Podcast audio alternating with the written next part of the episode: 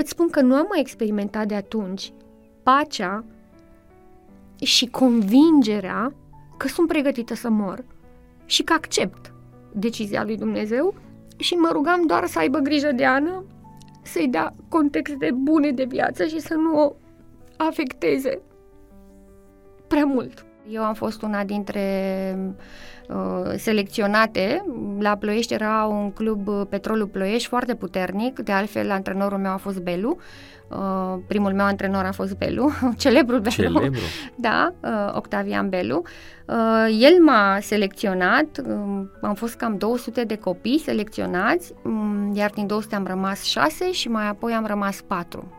Ăla a fost momentul în care eram conștientă că nu o să supraviețuiesc. Vedeam cum asistentele erau în jurul meu și plângeau, se abțineau. Uh, altele mai spuneau, săraca, fată tânără, are copil de 11 ani. Am ajuns la lotul național de junioare, la Unești. La unde, gimnastică. Da, la gimnastică, unde chiar am avut-o pe Nadia pentru o lună antrenoare, la Bârnă. Cred că la propriu s-a dus un război Pentru tine? în cer între Dumnezeu și cel rău. Pentru că era ca și cum cel rău îi spune, ești sigur că e a ta? Mai trece-o printr-o încercare și ai să vezi cum se va îndoi și eu m-am îndoit de puterea lui. Ca adolescentă știu că intrasem în grupul Oastea Domnului. Eu sunt uh, acum expresia unei minuni reale a lui Dumnezeu, care nu are o explicație medicală. Campioană națională la, la latino. Da, Dans latino da, este. dar asta de perechi, în, De perechi, în pereche, ok. da.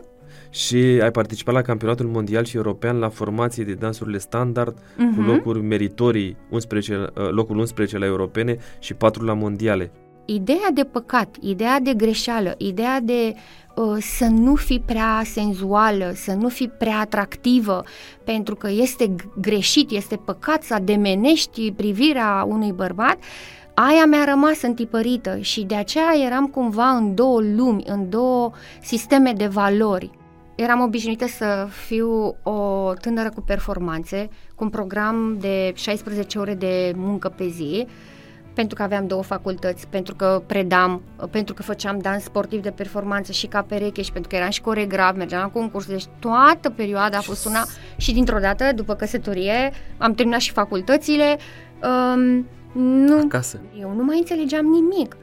Am zis, păi, dacă... Unde ești, Doamne? Da, adică dacă m-ai salvat și acum vine medicul să-mi spună că șansele sunt mici să supraviețuiesc, dar ok, dacă trec de noaptea asta e extraordinar, wow! Iar ne-am rugat și iar to- am dat sfoară în țară și iar... Um, dar vezi, cu frâna trasă. Cu frâna trasă pentru că eram pățită. M-am dus ca, o, ca un miel la tăiere m-am dus, la propriu. Atât de liniștită și atât de fericită că am încredere că o să fie bine, o să fie bine, o să fie bine. Și după două săptămâni constat că nu sunt bine. Mă confrunt din nou cu momentul dispariției mele pentru totdeauna. L-ai înțeles altfel pe Dumnezeu după episodul ăsta? Mi se face rușine față de el. Efectiv. Pentru că a avut atâta răbdare.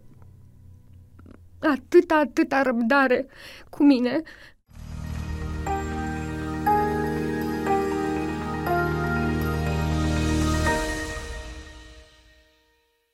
Bun regăsit, dragi prieteni, mă bucur să fim din nou împreună, un nou episod de podcast în care încercăm să descoperim o nouă persoană uh, și povestea din spatele ei, pentru că nu e așa, aici la Autentic uh, încercăm să redescoperim uh, puterea lui Dumnezeu în viața fiecăruia dintre noi.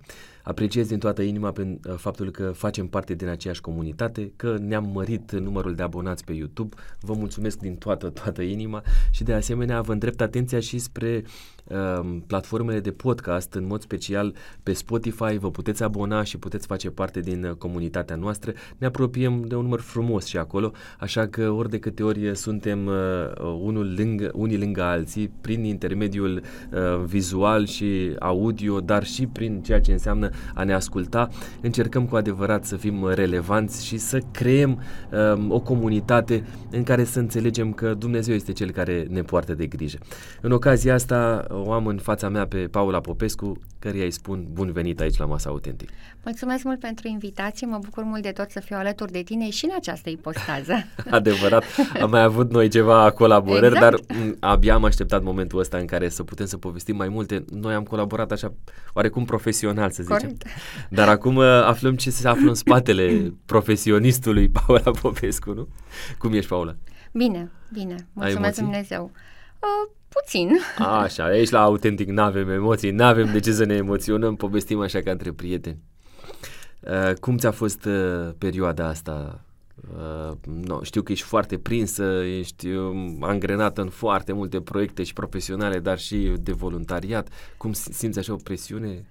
Uh, să știi că uneori îmi dau seama că și eu la rândul meu, deși sunt psiholog și uh, de obicei sunt uh, de partea mesei care, nu știu, conturează idei, sfaturi uh, și eu am nevoie să învăț să spun nu. Sunt foarte dedicată muncii mele și mi-e foarte greu să, să spun nu proiectelor care apar. Și atunci, într-adevăr, mă resimt. Corpul meu uh, spune mai ia o pauză. Doar că știe că atunci când trebuie să alegi între 5, 6, 7 copii, și nu prea ai cum. Și nu prea ai cum. pe toți la fel. Exact. Cam așa sunt eu acum cu proiectele în care sunt implicată, pentru că uh, sunt pe două planuri profesionale despre care dacă vrei vorbim. Da, sigur că vorbim. Uh, pe lângă faptul că ești psiholog, psihoterapeut, în același timp te ocupi și de zona asta de design interior. Corect. Știu bine, nu? Dar și o să project management. Și da. ia uite, că s-a mai adăugat ceva. Dar în zona asta... Da, da. da. Uh, iau proiecte cap-coadă le iei de la un stadiu și le termini. Da, da. Uh, adică mă, nu sunt doar pe, cu partea creativă, asta okay. spun, nu doar cu ah. partea artistică, să spun. Uh, și de, mă ocup și de implementarea lor, Foarte care este fain. un job uh, de sine stătător, ca să zic păi așa. Și ai timp? Uh, nu mi-ajung adică cele 24 de ore. Trebuie să dar, te odihnești, mai uh, e și soție, da. e și mamă. E, Bine, aici asta cu soția, e... uh, soțul s-ar putea să fie un pic cam cam supărat pe faptul că uh, de când fica noastră a plecat la facultate, eu uh, am zis, ok, uite, până a plecat ea, ea a fost prioritatea mea și el și casa și avea pe locul 2 orice altceva și recunosc că după ce a plecat de acasă m-am dedicat foarte, foarte mult vieții profesionale și cred că e așa un soi de recuperare, știi? Uh, dar și, uh, nu uh, cred că o să țin mult în ritmul ăsta, că să nu o să pot. Să încapă mai multe deodată într-un timp mai scurt ca Uite, să... Uite, e pentru prima dată când spun că dacă m-aș clona, cred că m-ar ajuta. că aș fi 100% autentică în ambele profesii și în toate rolurile. Adevărat. Paula, ne-ai spus câteva lucruri despre tine, dar aș vrea să ne spui ce crezi tu, dincolo de partea asta profesională și un pic din zona de familie, că ar trebui să mai știm noi despre tine, uh, dar așa sub presiunea unui cronometru, că la autentic uh, încercăm să facem și lucruri de genul ăsta, că dacă se trece testul uh, prezentării în 20 de secunde, înseamnă că tot ceea ce urmează va fi extrem, extrem de natural. Am setat cronometrul, am să-l pornesc. Te rog. Sunt o femeie fericită sunt un om binecuvântat. Sunt uh, soție, mamă, psiholog, designer. Uh, sunt fică, sunt soră um, și cred că încerc să mă bucur de toate experiențele pe care le am. Foarte fain. Ia uite, te-ai încadrat exact în 20 de secunde. și nici măcar n-ai putut să vezi aici că nu, îmi trece timpul. să știi că mi-am luat o folie specială se numește uh, privacy mm. și nu se poate vedea decât dacă ții telefonul într-o anumită poziție. Deci eu te, ia, telefonul i-a prins, tu vezi acum? Uh, vag, pe, niște, Așa, niște, niște umbre, umbre nu? da. E, și am zis că mai trăgeau cu ochiul cei care erau aici la invitați la mine, se mai uitau și încercau să-și calibreze descrierea și răspunsurile, da. No. Uh, da, uite, că la tine nu mai merge, nu mai ai avut uh, niciun fel de scăpare. Ai zis că ești o femeie fericită. Ce înseamnă pentru tine fericirea? Descrie-ne puțin. Măi, pentru mine fericirea înseamnă o stare pe care să o trăiești zilnic, chiar dacă nu este una continuă, dar e o stare pe care o simt în piept, la propriu.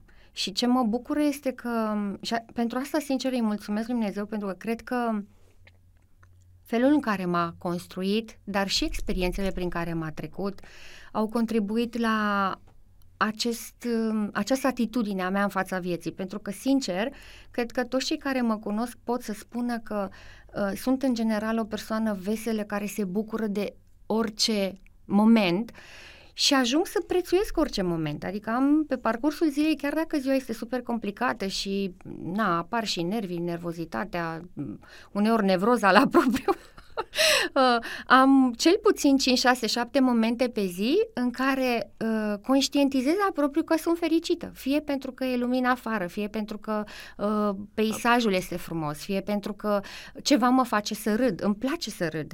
Uh, deci, da, de asta mă consider un om fericit Te, per total. Ești fericită pentru momentele astea care par banale, da. dar care te scot cumva din rutină. Da. Spuneai de nervozitate. Cum îți ții tu în frâu nervozitatea? Um... Ce faci când simți că, măi, nu știu, lucrurile se întâmplă într-un anumit fel? Cum reușești să le ții sub control?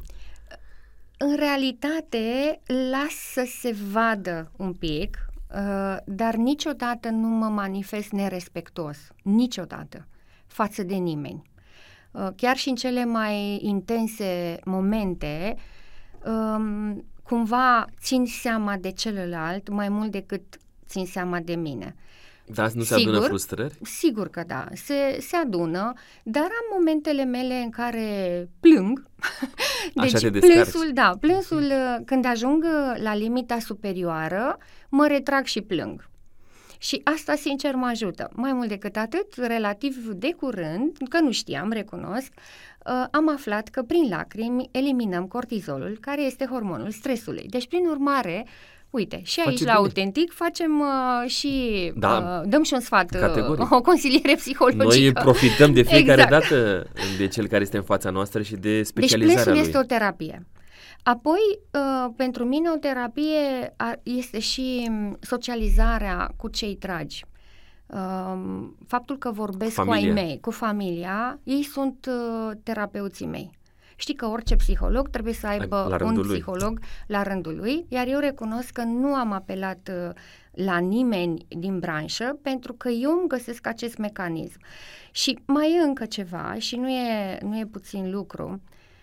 De câțiva ani buni încoace am început să conștientizez mai mult ce înseamnă să ai o relație cu Dumnezeu. Și atunci când, uh, știi, epuizez, uh, să spun, resursele pe care le am cel mai ușor la îndemână, astea omenești, uh, cumva mă întorc la Dumnezeu, o spun acum cu puțin rușine, pentru că ar trebui să fie primul meu gând, dar este încă reflexul uman de a căuta soluții mm, așa empirice, dar Dumnezeu ajunge să fie locul la care merg, știi? Mă bucur mult că îmi spui asta, pentru că, uite, am descoperit că și psihoterapeuții și psihologii sunt oameni și au și ei vulnerabilitățile lor, au și ei uh, momentele astea în care nu au nevoie să se încarce, să primească pentru a putea oferi mai departe și mi-ai dat uh, două soluții. Una părinții, și frații, părinții, frații, familia, familia, da, familia, da, soțul, copilul. Și, uh, tot ce înseamnă da, asta. Da, da, da, da. Pentru că la un moment dat în prezentarea ta ai spus că ești încă fică. Da. Să știi că este un mare privilegiu ăsta pe, da. pe care Dumnezeu ți l-a oferit. Trăiesc ambii părinți? Da. Sunt în viață? Da. Oh, foarte fain și asta e, un, încă o dată spun, un, un dar și un privilegiu extraordinar de mare. Din păcate, uh, la mine mai trăiește doar tata. Mm, uh, și pe rău. de cealaltă parte, uh, spuneai tu despre Dumnezeu. Cred că cele două elemente se împletesc foarte frumos. Familia și Dumnezeu uh, la un loc cu uh, ceea ce ai spus tu mai devreme. Deși ar trebui să plecăm de la Dumnezeu, uneori, uman vorbind, ne legăm de ceea ce se întâmplă în jurul nostru. Dar prin oamenii din jurul nostru îl putem vedea pe Dumnezeu și îl putem descoperi pe Dumnezeu. Da, iar eu sunt foarte recunoscătoare. Îți spun, pe parcursul vieții am conștientizat parcă într-o doză din ce în ce mai mare um, faptul că am fost binecuvântată cu o familie extraordinară. Și eu cred că îi datorăm mm, noi, frații, lucrul acesta în special mamei noastre, pentru că ea este cea care ne-a crescut cu această idee de a ține aproape, de a fi uniți, de a nu exista între noi uh, competitivitate mm-hmm. sau uh, invidie sau gelozie, niciodată. Și acum știi, făcând uh, parcursul ăsta ca psiholog, îmi dau seama că contextul în care noi am crescut ar fi putut să creeze în frații mei uh, destule rupturi, ca să spun așa, și inclusiv pentru mine față de ei. Și lucrul ăsta nu se întâmplă. E de-a dreptul mm, magic, știi, miraculos, pentru că ies din cărțile de psihologie. e altceva. Da, este uh, altceva. Ne-ai făcut curioși. Uh, unde, câți frați ai? Suntem cinci. Cinci. Uh, câte fete? Suntem patru fete și un băiat. Pa- oh, binecuvântat băiatul. Da, al câtelea foarte este, dorit, al patrulea. Al patrulea. S-au străduit, uh, chiar, tata chiar și-a dorit, și-a dorit foarte mult să aibă băiat, pentru că uh, poartă un nume special, Dolete. Uh, și e un nume care înțeleg că vine de, din spate de foarte multe sute de ani eu, ajungând la facultate și vorbind cu profesorul meu de antropologie, mi-a spus că ăsta este un nume roman. Numele vostru de familie. Numele nostru de familie, de fată, da? Uh, tu Corect. sigur ai, ai rude atât de în spate. Uh, dar uh, tatăl meu nu știu dacă știa asta, pur și simplu era dornic, da, să aibă, da, să aibă Din un băiat. ce zonă? El este din Ialomița, tata. Din Ialomița. Acolo ați crescut voi? Nu. nu. Noi am crescut în Prahova. În Prahova, uh, ok. Lângă Ploiești, La da. țară? Uh, da, la... se poate numi la țară, deși acum e o zonă mm, așa, cam cum e Corbeanca pentru București, așa e Păulești ah, pentru okay. Ploiești, Păulești Găgeni. Foarte faină zona. Da, da, e o zonă foarte frumoasă, între două păduri, pădurea Păulești și pădurea Plopeni.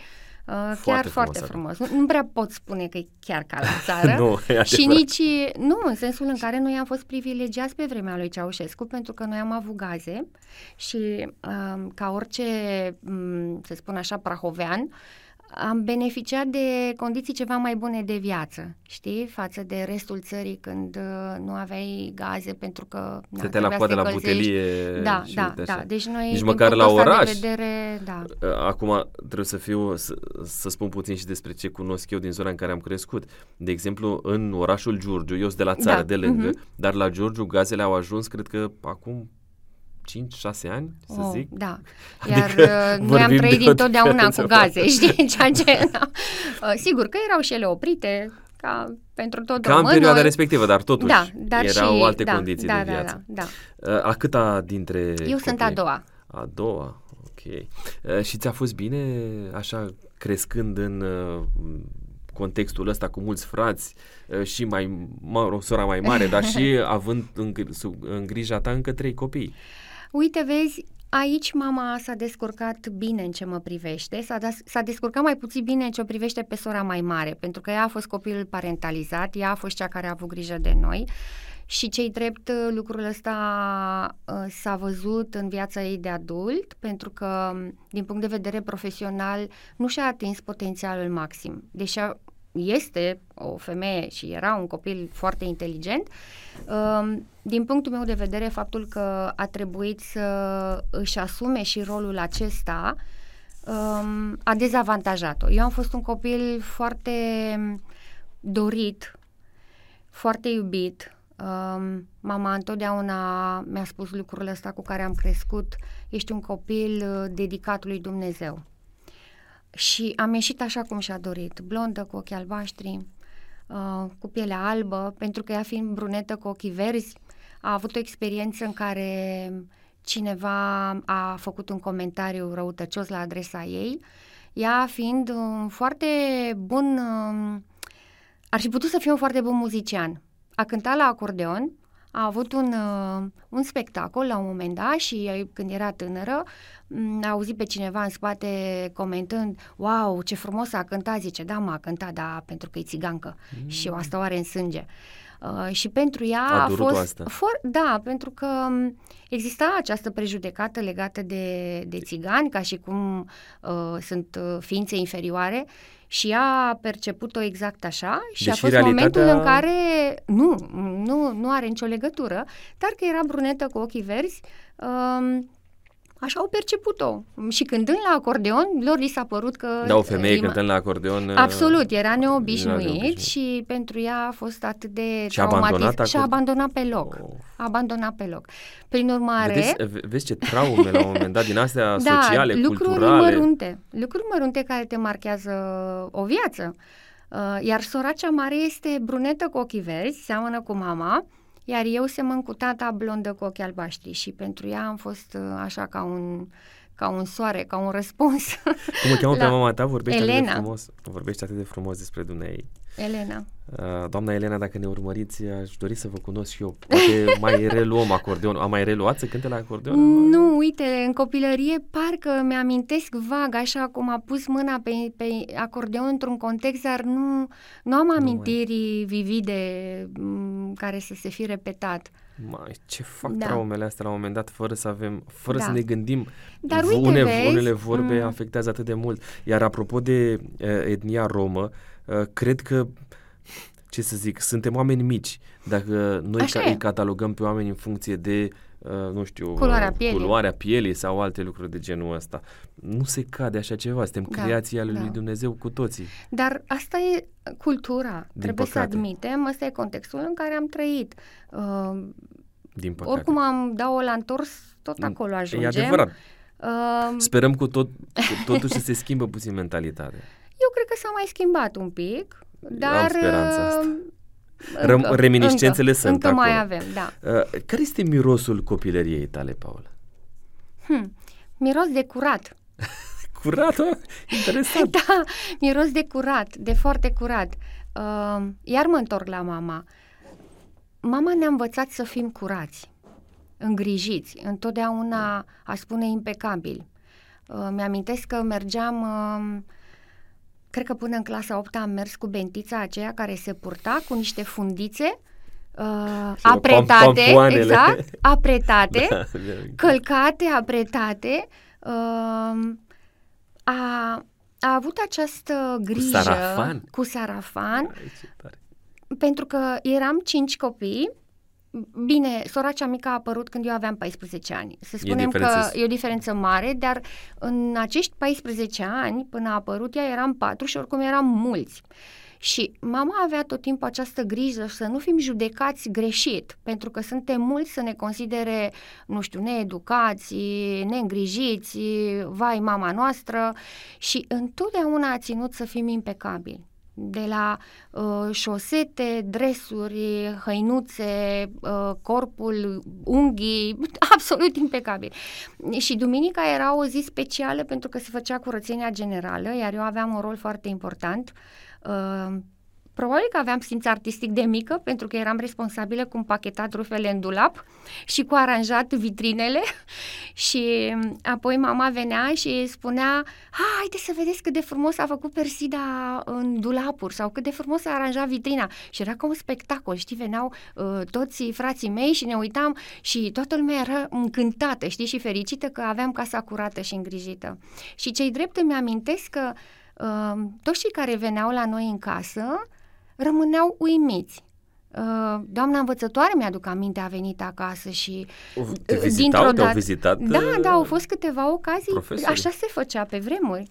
Veneau, veneau la elevi acasă și de fiecare dată rămâneau uimiți pentru că eu am învățat la Ploiești și uh, locuiam la țară și se așteptau să găsească o casă na, din chirpici, mai modestă, mai... Dar casa noastră întotdeauna a fost o casă frumoasă, de cărămidă, zdravănă, cu o constituție frumoasă, camere mari.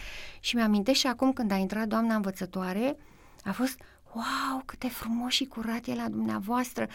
Eu nu conștientizam și imaginează că eu eram complexată că stăm la țară și că nu stau la bloc.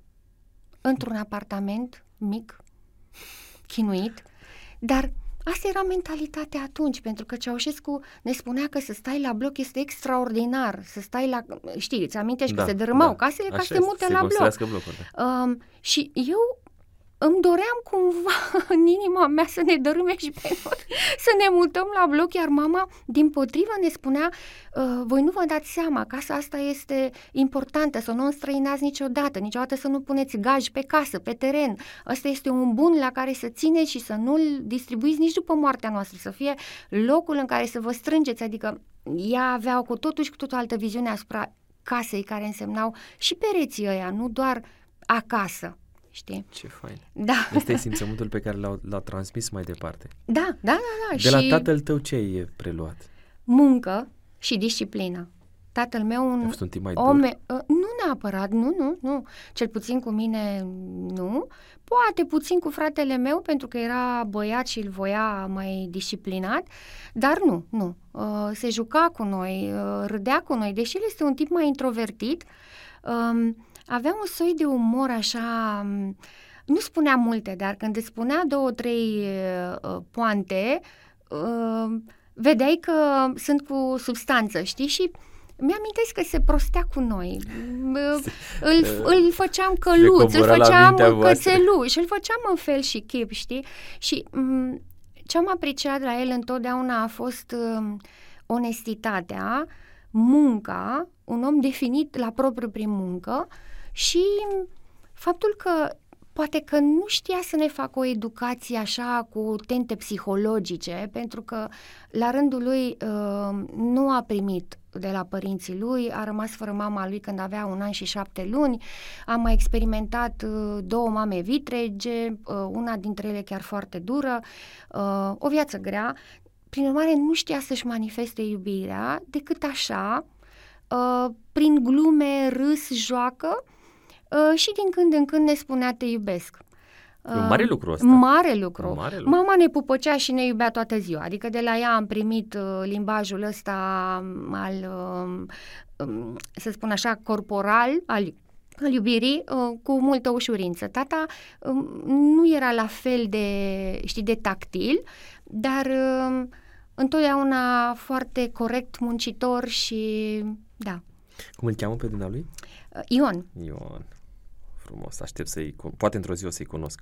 Da, acum nu sunt în cea mai bună formă, dar uh, uh, cred că mai poți observa așa o urmă din ce au fost. Sănătate multă le dorim și ne vom Mulțumesc ruga mult. pentru ei, pentru Mulțumesc. că avem nevoie Chiar au cumva nevoie. De, de sprijin, de a ne sprijini unii pe alții și cred că faptul că voi sunteți aproape și uh, știu că cel puțin o soră mai este aici cu- aproape, Uh, da, nu și știu dacă fratele fratele, meu. Da. și fratele Deci este suntem trei, trei în România și uh, două surori două locuiesc în în Spania. Spania. Uh, și tu ai experimentat cumva străinătatea, dar Da. o să vorbim uh, despre lucrul ăsta. Uh, când uh, vorbim, sau mă rog, când îți amintești tu despre copilărie, uh, știu că um, dincolo de școală, dincolo de practica asta pe care ai făcut-o acasă, când vorbesc de practică de ceea ce mi-ai Da. povestit tu, uh, au, ai ajuns și în alte locuri încercând să faci performanță. Adică ai tăi uh, te-au încurajat să faci gimnastică de Da, performanță. da.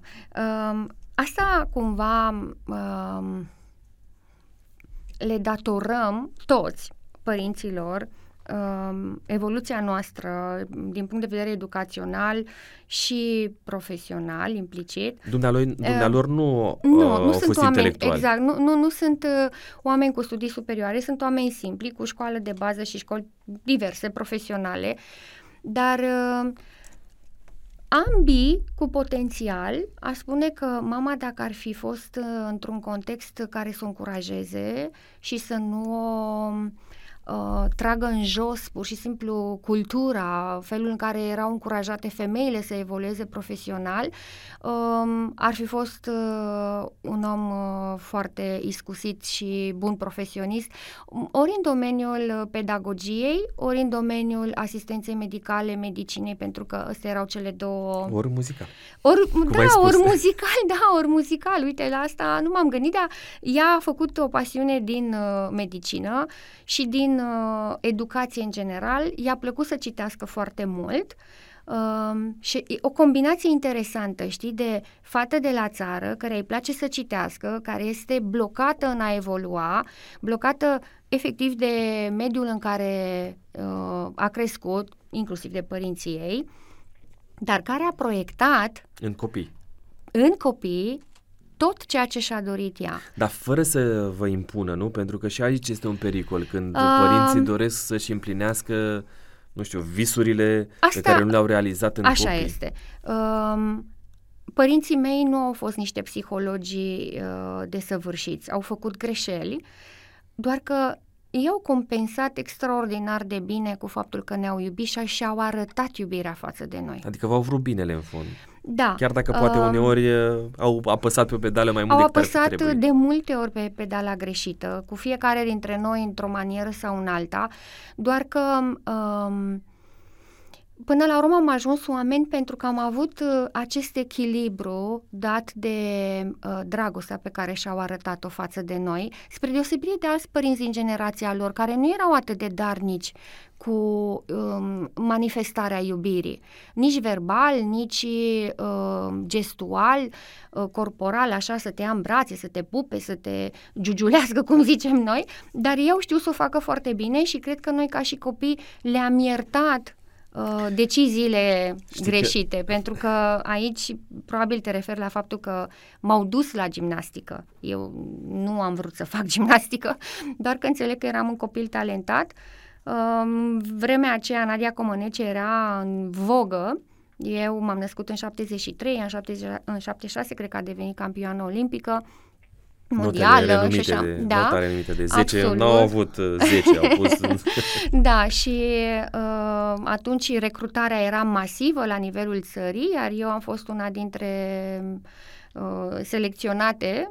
La Ploiești era un club uh, Petrolul Ploiești foarte puternic, de altfel antrenorul meu a fost Belu, Uh, primul meu antrenor a fost Belu, celebrul Belu. Celebru. Da, uh, Octavian Belu.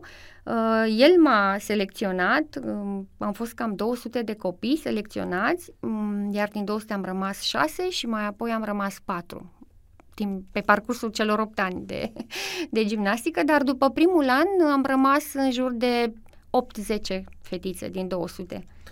Uh, cum era? Trebuia să te-ai mutat acolo? Uh, nu m-am mutat, făceam naveta. Făceam naveta. Făceam naveta. Distanța nu e mare, doar că pentru un copil de șase ani, pentru că trebuie să știi că eu la șase ani am plecat de acasă, la propriu, uh, în sensul că făceam naveta, mă trezau părinții, cu, mergeam... Cu ei sau nu, cu singură. de transport? Singură la șase ani? da, n-au mers cu mine decât două, trei luni după care nu puteau să-și neglijeze serviciul pentru că ei plecau foarte devreme, tata era șofer pe autobuz și mama controlor sau lucra la dispecerat câteodată. Uh, și atunci ei mm, se trezeau la 3 dimineața, la 4 aveau autobuzul care îi duceau la autobaza din Ploiești și um, cam două, trei luni uh, și împreună cu sora mea cea mare mă duceau la autobuz mă lăsau în stație, mă urcau în autobuzul care mă conducea în Ploiești, din Ploiești luam un alt autobuz ca să ajung la stadion. Și lucrul ăsta l-am făcut de la șase ani. Ce încredere mare, dar și tu ce curaj aveai să faci lucrul ăsta. Eu... Uh, e inconștiență. curaj da, e cam mult am și eu uh, băiețel de șapte ani, dar n-aș face treaba asta în momentul Da, erau alte vremuri. Uh, erau riscurile mult mai mici. În realitate, noi nu conștientizam că ar exista vreun risc. Pericol. Uh, vreun pericol. Uh, prin urmare, uh, cred că m-a ajutat un pic și contextul. Probabil. Dar, în orice caz, eu n-aș face cu fica mea și nici n-am făcut-o și nici nu recomand. Uh, când vorbești despre condițiile de acolo, de antrenament și au fost dure? Pentru că se tot povestește despre asta, mă rog, s-au au făcut da, reportaje da, da. despre gimnastele de performanță. Unele n-au, au fost și abuzate, din păcate, dar, mă rog, nu discut despre asta. Uh, strict despre antrenament și despre situațiile care erau în... Mai, în realitate este o viață extrem de dură. Uh, foarte puțini oameni cred că o pot uh, trăi, pentru că um, în afară de efortul fizic, care este extrem de susținut și, nu știu, ca să poți să-ți imaginezi, la șase, în, în, în primul an de gimnastică aveam trei antrenamente, a câte două-trei ore pe, pe antrenament. Deja de la șapte-opt ani aveam în fiecare zi antrenament câte două-trei ore. La 9-10 ani deja aveam două antrenamente pe zi. Adică eu la 10 ani am ieșit campioană națională cu echipa și aveam antrenamente, două antrenamente pe zi. Mă trezeam mama la 4 dimineața, îmi făceam temele, la 6 aveam autobuz, la 7 eram la sala de gimnastică, până la ora 9 aveam primul antrenament, la 9 și un sfert eram la școală, la 12 jumate uh, terminam uh, școala. Apropo, orarul era făcut de maniera în care să prind orele importante și mai puțin sport, muzică, desen, lucru manual, ăstea nu le făceam. Pentru că mergeai la performanță. Mergeam la performanță, uh, mâncam undeva într-un spațiu special lacto-vegetarian, un bar, așa se chema pe vremea aia, uh, și de la ora 1, 1 și jumătate începeam al doilea antrenament până seara la 6-7, ajungeam la 8 acasă. Oh, atât de mult dura un antrenament? Atât de mult. La un moment Mâncam de ceva, de obicei foarte puțin, pentru că ne era frică că a doua zi ne cântăreau și dacă nu ieșeam bine la cântar, nu era bine pentru noi. Mm, și făceam temele, adormeam pe masă, la 10-11 mă culcam și la 4 dimineața mă trezeam. Asta câteva luni intense pe an, înainte de campionatele naționale, ăsta era regimul de viață. Uh, ați reușit, uh, dincolo de performanța asta internă, de a fi campioane naționale să aveți și rezultate la nivel internațional? Uh, pe vremea aia nu aveai competiții internaționale decât mm. foarte puține și în niciun caz nu de la club, adică în niciun caz nu, nu ajungeai de la club să mergi la o olimpiadă sau la un campionat doar european, dacă mondial. țara sau cum? Da, doar dacă ajungeai la lotul național, și la care eu am ajuns la lotul național de junioare la Unești. La unde, gimnastică. Da, la gimnastică, unde chiar am avut-o pe Nadia pentru o lună antrenoare la Bârnă. da. Uh, dar... ai cunoscut-o așa? Da. uh, să știi că era o antrenoare bună și blândă. E adevărat, experiența ei acolo era trecătoare, nu, nu mi-amintesc contextul, dar nu era antrenor de bază acolo, venise în țară pur și simplu, sau cred că încă era în țară. Probabil că era, nu plecase. Nu, nu plecase, nu, nu plecase. plecase, că eram încă pe vremea lui Ceaușescu, corect. Um, da, ea a plecat din timpul lui Ceaușescu, din câte știu. Nu? Da, dar nu când mai eram târziu, eu gimnastă, okay. uh, mai târziu. Um, da, deci experiența este dură odată pentru că efortul fizic este extrem de intens, greu de imaginat, nu știu, imaginează-ți o mie de genuflexiuni pe serie, 50 de urcări pe frânghie doar în brațe, fără să te ajuți cu picioarele, frânghie înălțată, nu știu, la, acum pot să apreciez, cred că avea 5-6 metri cel puțin, urcat în brațe, coborât în brațe, picioarele întinse în echer, 50 de repetări. Um, doar ca să poți să-ți imaginezi ce înseamnă efort. Gimnastica este cel mai complex sport din câte există, pentru că în afară de forță ai nevoie și de mobilitate și de orientare în spațiu. Și e greu să combini forță, mobilitate, parte artistică, creativă și orientare în spațiu și este un sport extrem de periculos. Adică căzăturile erau la ordinea zilei, am căzut în cap, mi-am fracturat mâini, picioare, mi-am spart buza, deci se erau la ordinea zilei și factorul care facea, făcea, spun, făcea, nu face, făcea acest sport extrem de dur uh, era cel al atitudinii antrenorilor, care era de obicei una foarte dură, de la limbajul care era Colorat. jignitor, oh. la propriu foarte jignitor, din proastă, tâmpită, vacă, nu te scoteau. Până la alte extreme. Da, uh, până la bătaie. Bătaie? Da, absolut. Nu, nu e o poveste, să știi. Așa se făcea pe vremea noastră performanță. Nu e nimic exagerat uh, atunci când auzi poveștile altor gimnaste din generația mea. Așa se înțelegea că se face performanță. Uh, din păcate, nu, nu aveau alte metode aveau impresia că... Pe voi vă motivau astea? Nu, bineînțeles că nu. Uh, de aici totuși, o mulțime... Da, ai făcut, până, până la ce vârstă ai făcut gimnastica? Până la 14 ani. Erai mare deja. Uh, da, dar asta să spunem că nu și era cel mai grav. Așa? Prima bătaie cred că am luat-o prin clasa a treia. Ok, și a, a, băteau fetele și pe voi Da. și inclusiv când erați mai mari, de 13, Da, 14 ani? fără nicio, fără nicio diferență. Nu înțeleg, n-am cum să înțeleg, decât că perpetuau un model pe care l-au, L-au l-au, primit l-au și- primit, l-au moștenit. Acum sunt convinsă că nu mai stau așa lucrurile. Atunci nu exista posibilitatea să te revolți. Uh, Eu mi-amintesc că în clasa 5 am avut un coșmar și părinții s-au trezit pentru că atât de tare plângeam în somn. Uh, Abia atunci au aflat că eu sunt maltratată la propriu acolo și că toate vânătăile pe care le aveam pe picioare nu erau de la căzătura la bârnă pe care eu încercam iscusit să le explic, uh, cum să le explic, ci de la șnurul de la cronometru, de la papuc, de la un șut uh, dat. Uh. Dar uite, vezi, um, din păcate, nici părinții mei nu au știut să reacționeze corect. În loc să-mi spună, noi așa ceva nu tolerăm, nu vei mai merge acolo niciodată, s-au lăsat convinși de antrenori. Știi, și au zis, a, păi cum, abia acum începe performanța, așa o palmă la fund nu strică. Um, și au Bă, da, e zis, dacă rădăvie, vrei, rai. s- da, apropo de această credință care era și pe atunci foarte împământenită, că performanța nu se obține oricum. Uh, tu uh, mi-ai zis la un moment dat în, în discuții că era ca un lagăr. Da, pentru că um, e- e exagerat un pic, exagerat, sigur, nu, nu Cu ghilimele de rigoare. cu da. ghilimele de rigoare, sigur că da. Dar era lagăr, un lagăr emoțional, pentru că eu la propriu credeam, îți spun la modul sincer, credeam că eu o să fac toată viața gimnastică. Eu nu vedeam o cale de ieșire.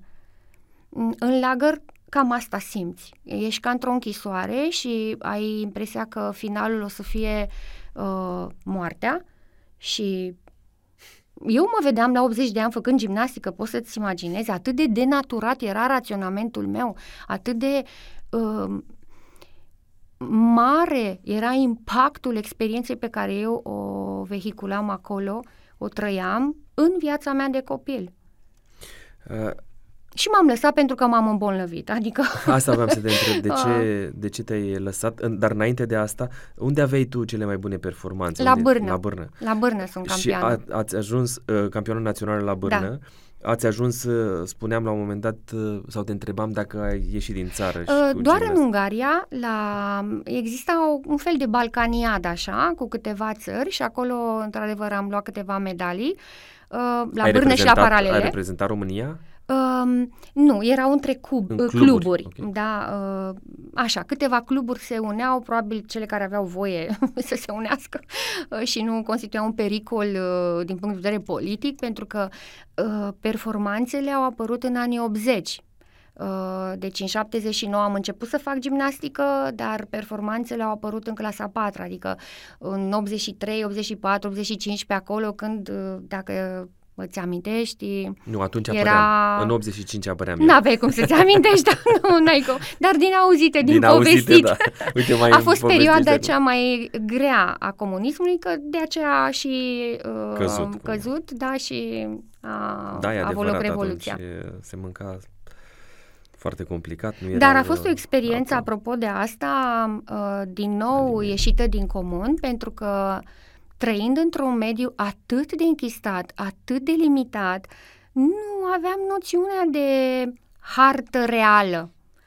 Uh, și am mers în clasa 5, am ieșit prima dată și am mers uh, cu trenul la cușetă și am dormit, logic, pe, pe perioada călătoriei și când m-am trezit în gara din Budapesta, la propriu, Era altă am lume. avut impresia că m-am trezit pe altă planetă. Deci nu aveam noțiunea de planetă, de, de țări, de... Totul era o hartă agățată pe un perete, știi?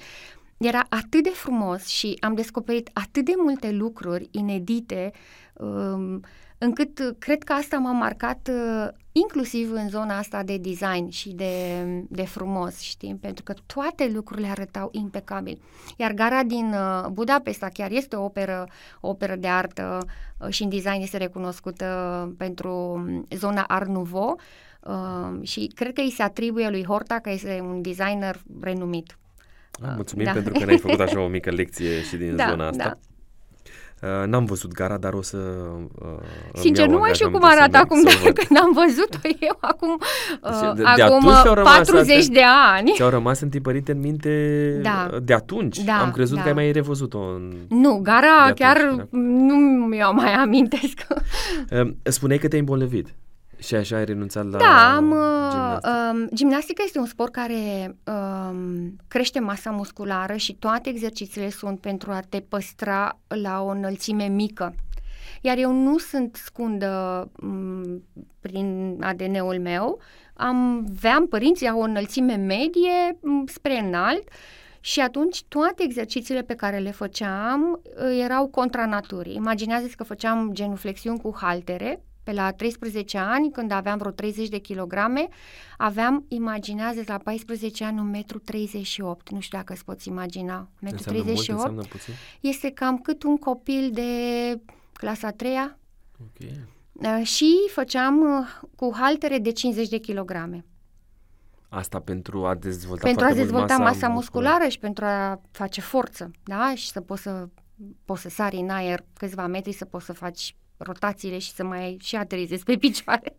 Um, iar asta, um, genul ăsta de exerciții, um, pur și simplu um, m-au, m-au distrus. Da? Aceste exerciții m-au distrus. Genunchii, în primul rând, m-au lăsat genunchii și pentru că nu eram crezută că mă dor genunchii, uh, uh, încercam să mă ridic din spate și atunci mi-am distrus și spatele. Și coloana. Și coloana. Și eram imobilizată total, deci prin urmare așa s-a încheiat. Uh, antrenorii au acceptat uh, ușor asta?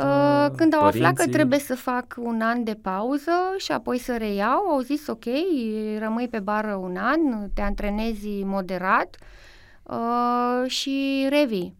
Dar pentru mine era salvarea, era salvarea vieții mele.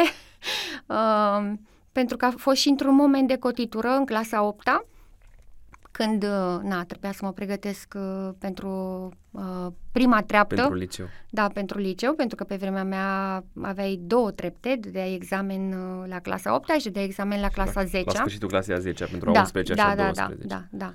Și recunosc că pe mine m-a avantajat foarte tare lucrul ăsta, pentru că eu am aspirat uh, sus la liceu, am vrut la cel mai bun liceu din Ploiești, care era liceul sanitar. Um, eu eram un copil performant și la școală, doar că, vezi, orele lipsite uh, și-au spus, spus cuvântul. Și nu am intrat și am ajuns la un liceu industrial, care era considerat foarte slab, pentru proști, ca așa se spunea, doar că primele trei clase erau formate din acei copii buni, dar care nu au fost suficient de buni cât să intre la primele trei licee care erau sanitar, pedagogic, economic. Um, a venit Revoluția și am reușit uh, treapta a doua să o dau la Liceul Caragiale, care a devenit acum cel mai bun liceu al momentului pentru că era o nouă rânduire, ca să zic așa, liceele teoretice au început să crească, să în valoare, iar cele care erau mai profesionale, mai tehnice, uh, mai cumva. tehnice cumva, au Și căzut pierdut, în planul uh... 2. Da. Și uite așa... Uh... Tu ai făcut uh, ce profil? Ce profil ai terminat? Eu am terminat uh, uh, cele două clase în construcții okay. și celelalte două mecanică. Pentru că asta, uh, asta, asta era. Uh, da, asta era și opțiunile. bacalaureatul, cum a fost uh, pentru tine? Măi, bacalaureatul a fost uh, cu multe, multe emoții, dar uh, a fost bun, adică am terminat cu o notă bună. Uh, cea mai bună notă am avut-o la fizică, 9 și 15.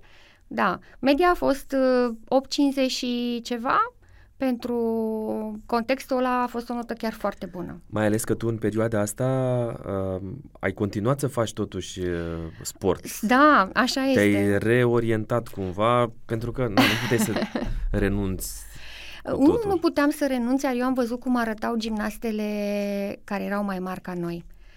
Sincer, rămâneau la, ajungeau la maxim 1,50 m și luau minim 20 de kilograme în greutate, imediat cum se lăsau de gimnastică. Mulțumesc. Și asta era cumva o obsesie pentru mine, să nu ajung mică și grasă. mai ales la adolescență. Mai ales în adolescență și uh, atunci am cochetat cu gimnastica ritmică, dar până la urmă am ajuns la Palatul Copiilor, că așa se chema pe atunci, și am făcut balet contemporan și dans modern. Mulți ani, tot liceul. Uh, ai avut și performanțe aici, din câte uh, știu. Performanțele au apărut mai târziu, când am ajuns la facultate, am continuat cu dans sportiv, care este diferit de dansul... Care e diferența între Diferența este că dans dansul contemporan se înrudește cu baletul clasic, dar are o exprimare mai abstractă, mult mai abstractă, și dansul modern are de obicei un uh, fundal muzical uh, mai ritmat și mai modern. Aveți și parteneri în dansurile astea? Uh, în dansul contemporan, da. Dar, în general, erau dansuri de formație, adică erai ah, într-un grup. Într-un grup, da. Ah, okay. uh, dar eu aveam momentele mele solo, se cheamă. Eram solista trupei, trupei. de balet. Ah, înțeles. Uh, probabil că asta și pentru că aveai avusese absolut, în trecut în gimnastică. pentru mine și... e, gimnastica a fost un mare avantaj. Uh, aici am făcut cu mare drag și credem că făceam șapte antrenamente pe săptămână, de câte 3-4 ore în fiecare zi. Dar mergeam cu mare drag pentru că pentru mine era o descătușare. Era o era bucurie, altceva. era o joacă, era la propriu o joacă pentru mine. Asta era... Hm, Asta poate să fac oricine, știi, așa era pentru mine. Uh, iar apoi la facultate, când uh, profesora de gimnastică aerobică, pentru că noi aveam sport, gimnastică aerobică obligatoriu, când m-a remarcat, a spus, ha, eu trebuie să profit de tine. Am mers la toate competițiile cu putință de gimnastică aerobică, uh, care erau interuniversitare, și na, am și câștigat că era destul de, de ușor pentru mine și așa am descoperit dansul sportiv, care este un dans de 10 dansuri.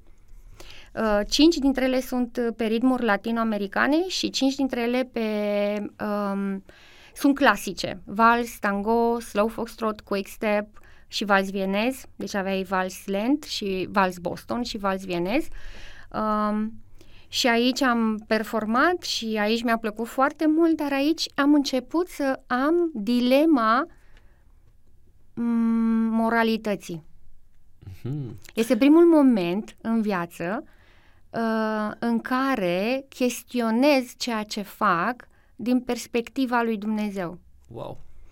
Da, uh, înainte de asta, pentru că este foarte important și o să trecem spre zona aceasta. Sigur avem uh, timp să-ți povestesc Sigur avem, ce...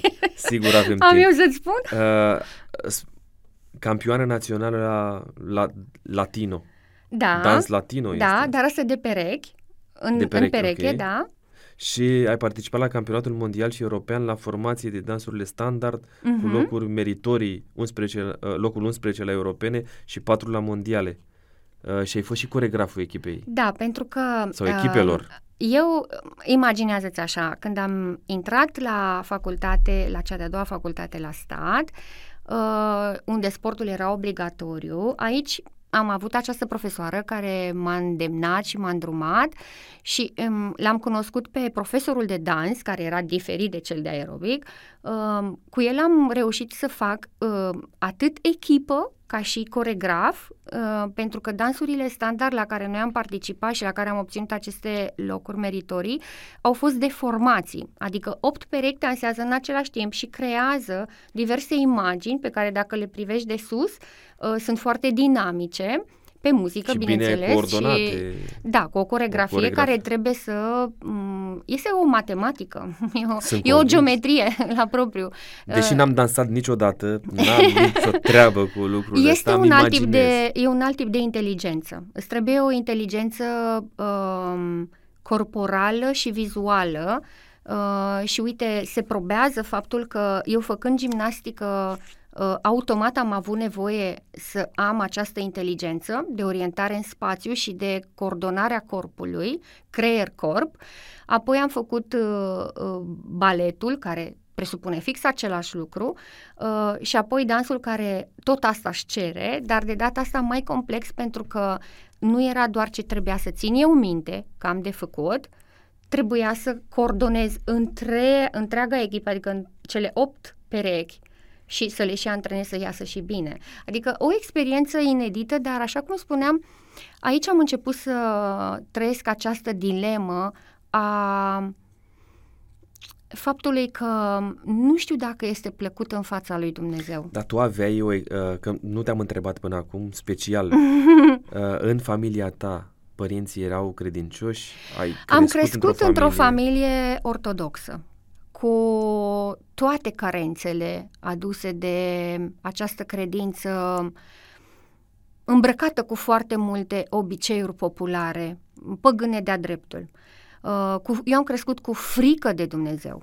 Nu cu dragoste. Nu cu dragoste. Nu aveam noțiunea de dragoste de Dumnezeu, aveam doar frica de iad.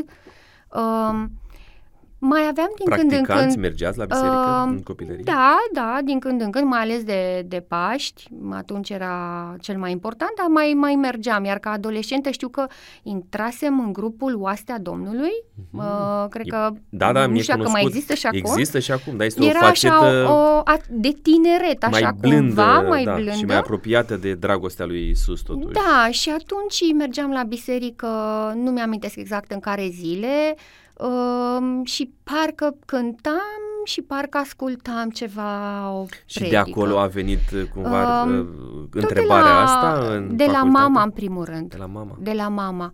Pentru că dansurile latinoamericane, în esență, sunt dansuri, um, să zic așa, mai lascive. Uh-huh. Mai, mai senzuale. Mai senzuale, ăsta e cuvântul, mai senzuale. Chiar dacă există foarte multă tehnică, foarte multă tehnică și eu o abordam și mie mi se reproșa cumva că sunt prea gimnastă, pentru că nu reușeam să fiu femeie, pentru că nu știam ce înseamnă să fii femeie. Asta de fapt se uh, așteaptă de la dansurile Exact, exact. Uh, eram foarte tehnică și dacă câștigam ceva, câștigam pentru că puteam să fac elemente pe care nimeni altcineva nu putea să le facă tot felul de prize, tot felul de na, lucruri complicate, mai grele, dar în dansurile standard nu vedeam nimic rău. Chiar dacă este atingerea a doi parteneri, este uh, total um, nesexuală, ca să zic așa, adică nimănui nu-i trece prin minte nimic când dansează vals sau tango, este foarte multă pentru tehnică concurs. pentru concurs, exact, și nu vedeam nimic rău în asta și atunci spuneam, ok, cu dansurile latino, pf, nu cred că îi place asta lui Dumnezeu, pentru că știam că sunt frumoasă și chiar foarte sexy când făceam asta, chiar dacă eu nu nu-mi propuneam să fiu. Dar pentru că stăpâneam foarte bine tehnica, implicit ajungeam să fiu și foarte sexy și atunci aflam, na, feedback-ul era, wow, cum e. Și eram între a mă lăsa și a continua și mă încurajam cu faptul că, uite, fac și standard uh, și sunt bună și la standard și am mers la campionatul european și mondial cu dansurile standard. Uh, dar în cele din urmă Uh, m-am căsătorit. Vorbim de vârsta de 20-20 un pic de ani, da? Aici, da, 4 ani, 4 ani, da, între 20 și 24. 24 de ani. Între 20 și 24. Uh, și um, întrebările astea despre Dumnezeu, pornite de la mama, care cumva ți-au atras uh-huh, atenția, uh-huh. au rămas acolo în mintea ta. Da, pentru că ele s-au cuplat și cu alte experiențe legate de viața de credință. Uh, primul meu prieten, primul prieten care, primul băiat care m-a curtat realmente, era baptist. Și el m-a adus într-o adunare uh, mică, cu oameni, nu știu, 10-20 de persoane. În București sau nu, undeva la lângă? Plopeni. Uh, și acolo erau și câțiva evangeliști și câțiva baptiști mm, și a, nu făceam studiu biblic, din câte mi-amintesc, dar parcă se comenta, era un fel de predică, se cânta, ne rugam și am descoperit pe Dumnezeu diferit. Apoi o vecină m- era uh, penticostală și a devenită penticostală. Și preocupările adolescentului uh, și a, ale tânărului din mine legate de existența lui Dumnezeu uh, și-au spus uh, cuvântul și eram ochi și urechi și um, absorbeam toate informațiile. Când relația cu prietenul meu s-a încheiat, că... Na, Era a, adolescentă. Adolescentă, da, 19-20 de ani, um, am mers la biserica penticostală cu vecina, Cu vecina. mea. Mama, la rândul ei, în ani de zile a tot avut experiențe, întâlniri cu oameni din diverse biserici care uh, nu erau din biserica majoritară și uh, a avut o felul de zbateri și ea este principalul factor, să spun așa, de schimbarea viziunii uh, vis-a-vis de Dumnezeu și um, implicita credinței a religiei, uh, cumva din mai multe planuri. Acolo, la Biserica Penticostală, nu am scăpat de frică, de frica de Dumnezeu. Uh, aveam această obsesie că trebuie să ajung să vorbesc în limbi, că dacă nu, nu o să fiu salvată. Uh, și era o zonă care nu prea îmi plăcea. Apoi am intrat la facultatea de psihologie și am început să înțeleg unele lucruri, unele manifestări și deja nu mai simțeam confortabil și regret că trebuie să spun lucrul ăsta, dar chiar nu mi se părea în regulă ce se întâmplă acolo.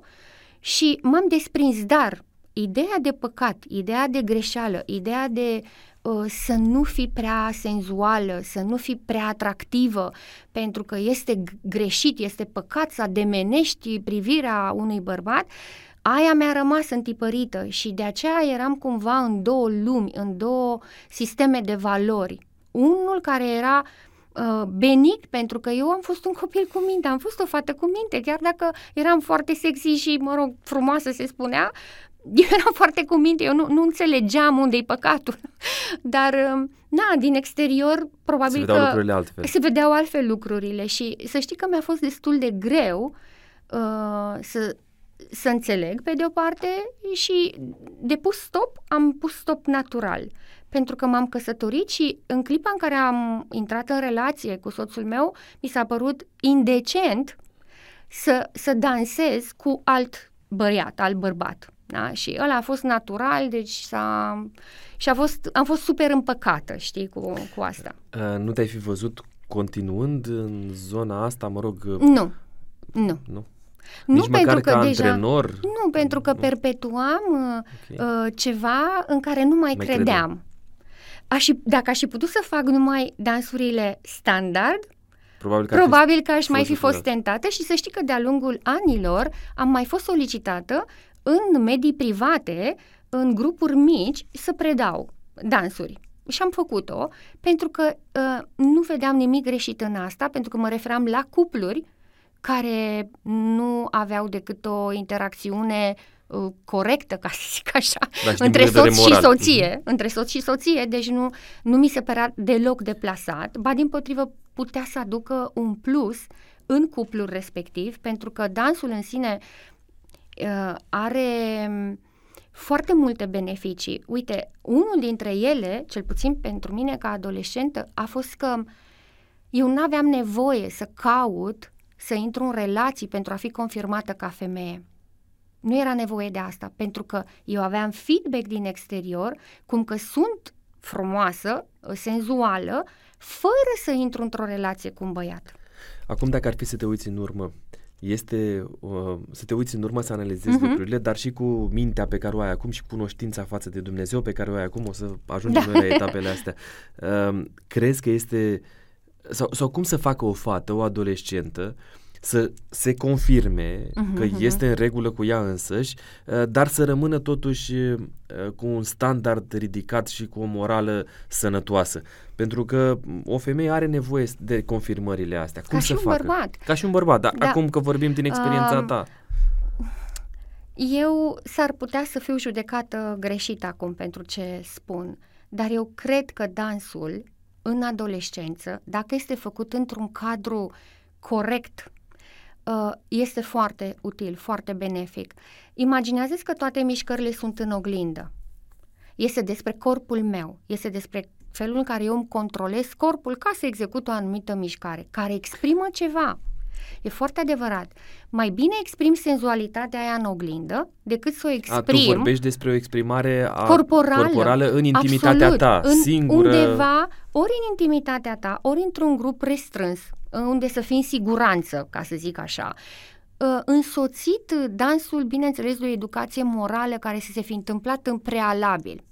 Adică, dacă faci dans, dar tu ai niște valori morale, uh, din punctul meu de vedere, este um, o combinație bună pentru că nu o să simți nevoia să intri în tot felul de prietenii, de relații, să ajungi în tot felul de zone intime, mai mult sau mai puțin acceptate, doar ca să știi că ești sexy și că ești atrăgătoare.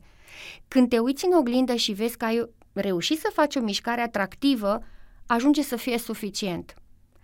Deci cumva, dacă am putea controla mediul în care este mai complicat. aici este de fapt problema E și problema. de aceea de multe ori uh, spui nu din start Mhm. pentru că ți este frică um, de în ce ar putea să se transforme această experiență.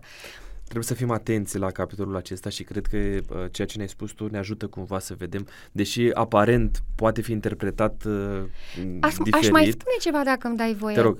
Uh, acum, pentru că în ultimii ani am uh, uh, contact cu adolescenții de la noi din biserică și nu doar de la noi din biserică, îți spun că mai degrabă i-aș împinge să facă dans cu cineva autorizat, uite, eu, de exemplu, aș fi o antrenoare foarte bună ca știi până unde să mă duc, decât să aud ceea ce aud în consultații.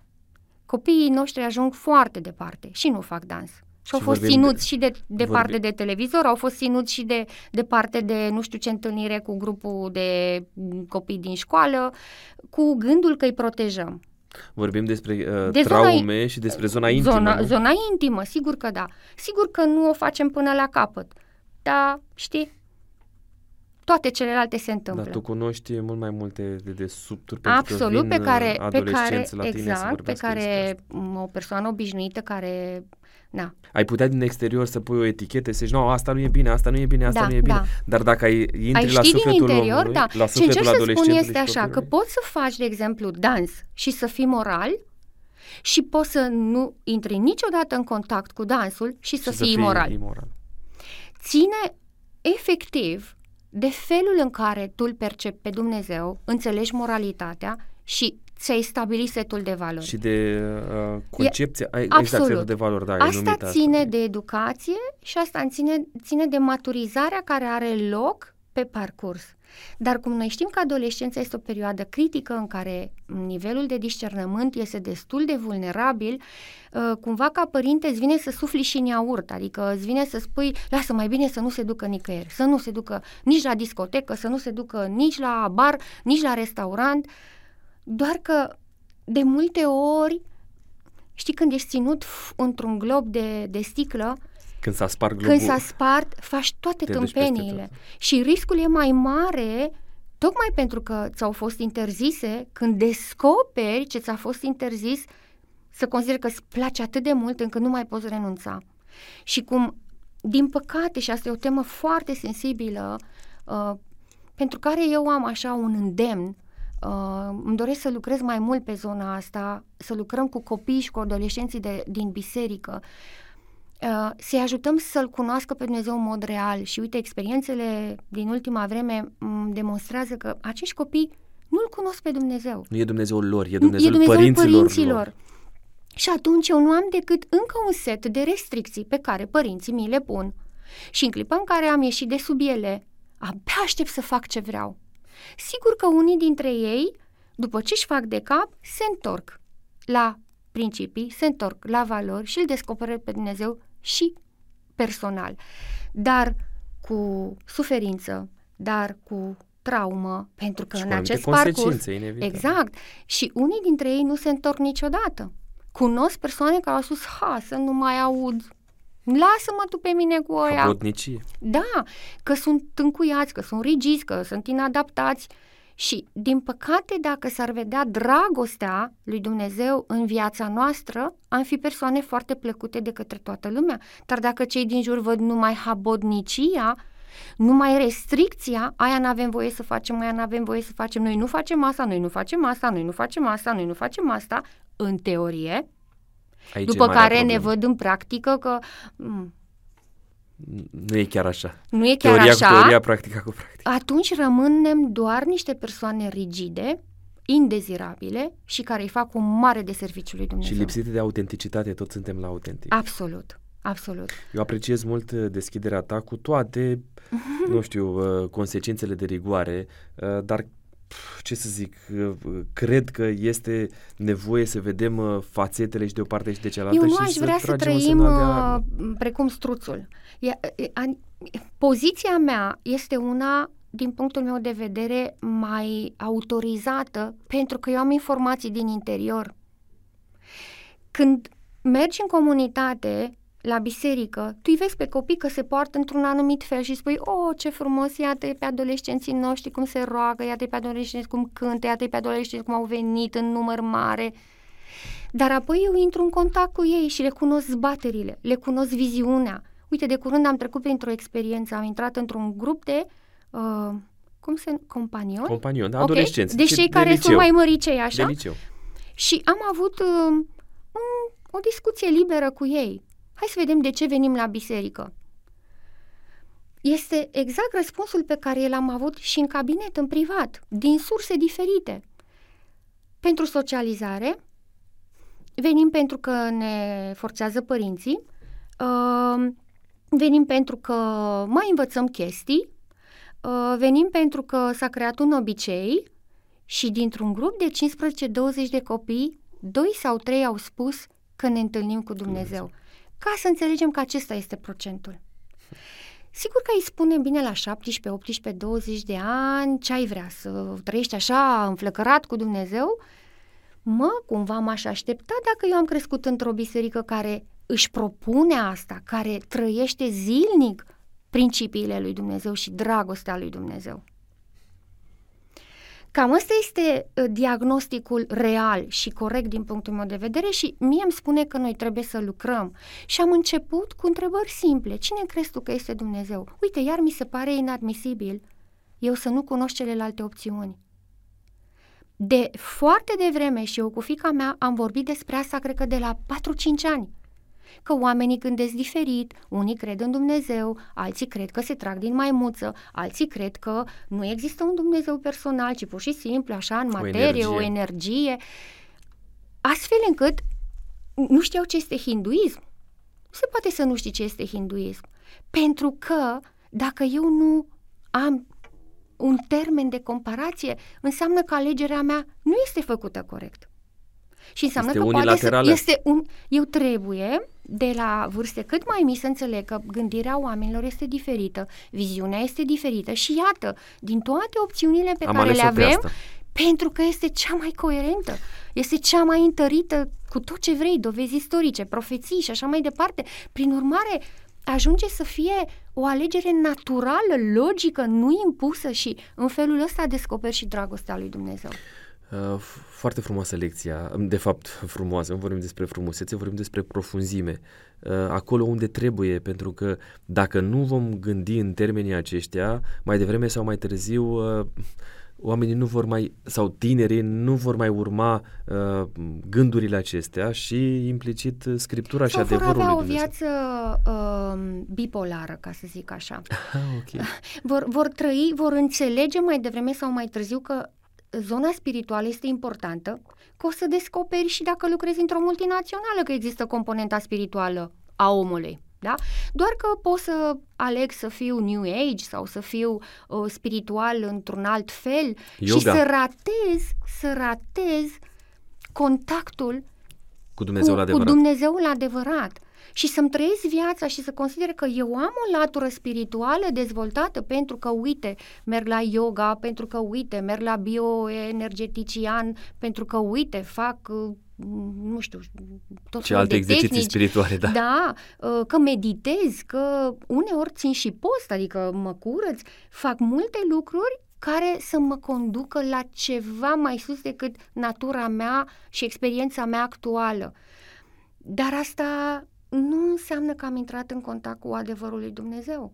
Corect. Și m- mm, sigur că Dumnezeu va ține cont de circumstanțele fiecăruia. Și nu spun că dacă nu ești în biserica din care noi facem parte, tu nu o să-L cunoști pe Dumnezeu dincolo de existența asta.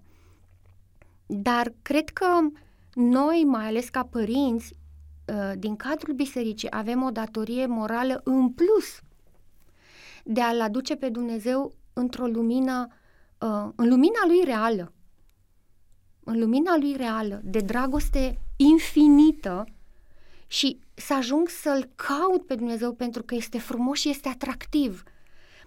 Țin foarte mult la această idee pe care am descoperit-o, sau mă rog, s-a, s-a întărit în urma um, unui program pe care l-am urmărit și care a avut un mare impact în, în convertirea mea, se cheamă Arise, și îl are pe Ty Gibson, pe David Ashrick și încă cineva îmi scapă numele în centrul atenției. Ei sunt profesorii acestui program.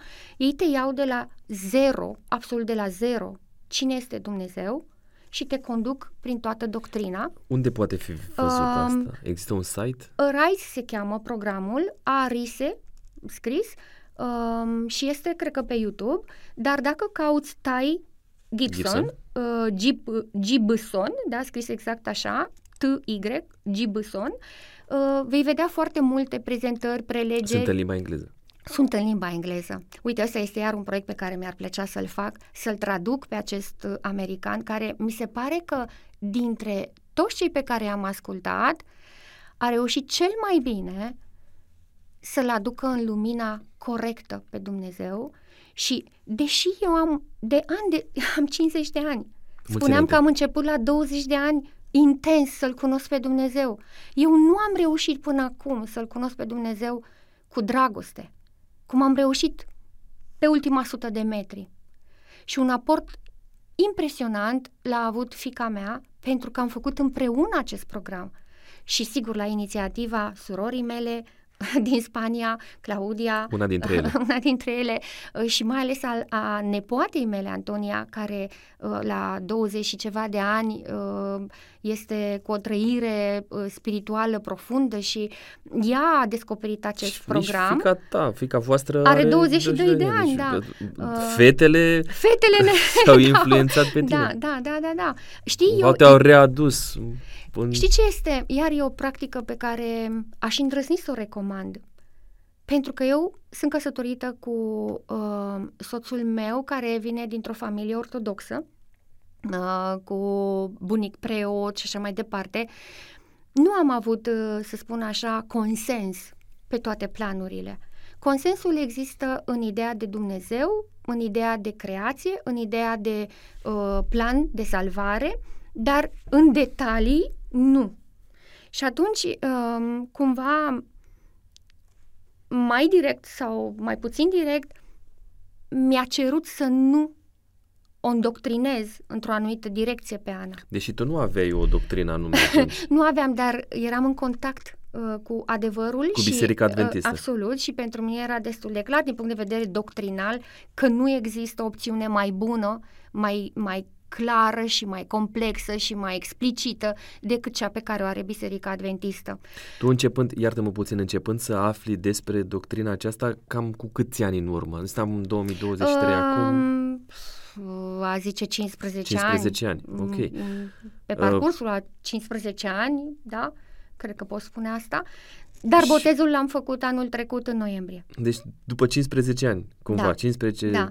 Și 16. am mai spus-o și, na, poate că mă repet, dar aș vrea cumva să punctez ce m-a ținut. Nu m-a ținut în loc doctrina. Pentru că din punct de vedere doctrinal, nu aveam prea multe îndoieli. Pe aici, pe acolo, mai am și acum una, două, trei dileme. Am avut Doctrina întotdeauna... este perfectă. Da. Scriptura uh, e perfectă. Asta, da, e corect ceea ce spui, dar aș fi trecut și peste asta, că admit că sunt lucruri care ne scapă, mai descoperim ceva pe sunt parcurs. Sunt înțelegeri omenești, Absolut. inevitabil. Problema aceea... mea a fost întotdeauna cum trăiește un creștin adventist. Mm, te uitai la da, el? pentru că la mine este extrem, suntem la autentic. Nu se poate un exemplu mai bun. Ca să mă convingi că Dumnezeu este atractiv, că Dumnezeu este real, că Dumnezeu lucrează în viața noastră, a ta, fă cunoscut, trăiește. Vreau să văd autenticitatea credinței tale, vorbelor tale. Și cum eu vedeam transformări pe aici, pe acolo, dar pe fond nu vedeam niște evoluții extraordinare, îmi spuneam eu trebuie să fac parte din această comunitate. Eu mă identific cu această comunitate nu o găseam. De ce? Pentru că era și o înțelegere limitată a mea vis-a-vis de ce înseamnă lucrarea Duhului Sfânt, pe care eu nu o înțelesesem corect. Credeam că odată cu botezul se pogoară Duhul Sfânt, a intri într-o transformare radicală și cumva de-a doua zi, știi, încep să fie... Miraculos, așa. Da. Și că este un proces. Bine, am zis, ok, un proces, un proces, dar cât durează procesul? Iar aveam așteptări, hai, trei luni, șase luni, trei ani, cinci ani, șapte ani, dar când vedeam, știi că totuși omul cade și uită efectiv de Dumnezeu și se întoarce la, la lucruri nedorite și așa mai departe, și nu mă refer la ei mei, ci în jurul meu, nu era deloc atractiv. Și tot timpul îmi spuneam, eu relația cu Dumnezeu o am. Faptul că legalizez sau nu legalizez, formalizez sau nu formalizez, găseam că nu este atât de important. Și ce te-a făcut într-un final să spui, uite... Înțelegerea pe deplin a m- planului lui Dumnezeu. Și, pe de altă parte, este o recunoaștere publică. Una este să spui așa în dormitor, în living, la un gathering mic că da, eu sunt creștină, eu cred în Dumnezeu și alta este să declar public lucrul ăsta. Și oricine să aibă acces la această declarație a ta și să nu-ți fie rușine cu asta, mai mult decât atât, să fie una dintre cele mai bune decizii pe care le-ai luat și cu care ai vrea ca ceilalți să rămână când te privesc. Și ca să fac pasul ăsta, îți spun că uh, mi-a trebuit această înțelegere a lui Dumnezeu în parametrii lui reali, și anume de dragoste, uh, înainte de orice. A fost un moment în acesta special, nu știu, pe care îl poți să-l punctezi, să spui, uite, s-a întâmplat asta în viața mea uh, sau Nu asta? de pe o zi pe alta, ci pur și... Eu cred că uh, acești ultimi doi ani uh, de, de studiu uh, intens uh, cu sora mea, Claudia, am trecut prin doctrină, pas cu pas, didactic și chiar dacă aveam întrebări dure și o forța pe ea să fie foarte bine pregătită pentru că uh, n-am fost uh, un participant comod, uh, um, era pe de o parte pentru a înțelege, pe de altă parte pentru uh, și pentru ea uh, și a, mi-aș dori să ajung și eu ca ea, pentru că ea cunoaște cu adevărat uh, doctrina și teologia și mi-ar plăcea să, să pot să-mi apăr și eu credința cum poate ea să-și o apere, dar um, programul acesta RISE Mm, recunosc că a fost cea mai bună lecție și el este contracost. Pe perioada pandemiei a fost gratis, pentru că oamenii erau în derivă și au zis, ok, este ca o universitate online, știi? Durează, mm, tu poți să stai non-stop pe program, dar altfel poate să dureze 3 luni, 4 luni, uh-huh. adică trebuie să fii conștiincios și, na, e, e ca, ca la școală. Uh-huh. Exact, e ca la școală, e o școală, da? E ca o universitate teologică online. Uh, dar acest program prin felul în care este conceput și cred că prin darurile pe care acest om le are de a fi și carismatic, de a părea normal. Măi, de a părea normal. Pentru că întotdeauna am avut această preocupare. De ce nu există autenticitate, normalitate în manifestarea unui creștin care a aderat la o biserică? Imediat îl vezi că este baptist, penticostal, adventist după anumite manierisme, le numim noi în psihologie. Felul în care vorbește, felul în care gesticulează, felul în care uh, și um, articulează limbajul, uh, niște stereotipii verbale împrumutate, rugăciunile sunt cumva cam la fel, cam cu același limbaj și spun eu mi-am propus, intenționat, să nu mă deprind cu ele. Apropo, de autentic. Vreau să rămân Paula Persida Popescu, autentică, cea de dinainte de botez, din această perspectivă a personalității mele, a felului în care sunt și după botez. Nu văd că ar trebui să-mi schimb mimica, să-mi schimb uh, uh, limbajul, Ă, să împrumut un limbaj de lemn pentru că îmi dau seama că nu o să ajung așa la oameni. Asta m-a ținut și pe mine departe. Pentru că face ca acel limbaj care nu este un limbaj uh, cotidian, este un limbaj, după părerea mea, mai arhaic, pentru că până la urmă este desprins din Sfânta Scriptură care a fost scrisă în mii de ani, cu mii de ani în urmă, uh, nu mi se pare appropriate, potrivit, da? Nu, nu mi se pare potrivit pentru că îl îndepărtez, mai avem să ne îmbrăcăm în robe, știi? Și atunci chiar o să zică lumea, bă, n-am eu, n-am, nu vreau să am de-a face cu ăștia. Nu vreau să ajung aici. Normalitatea nu înseamnă acceptarea normalității morale impuse de unul sau de altul uh, ale societății de astăzi.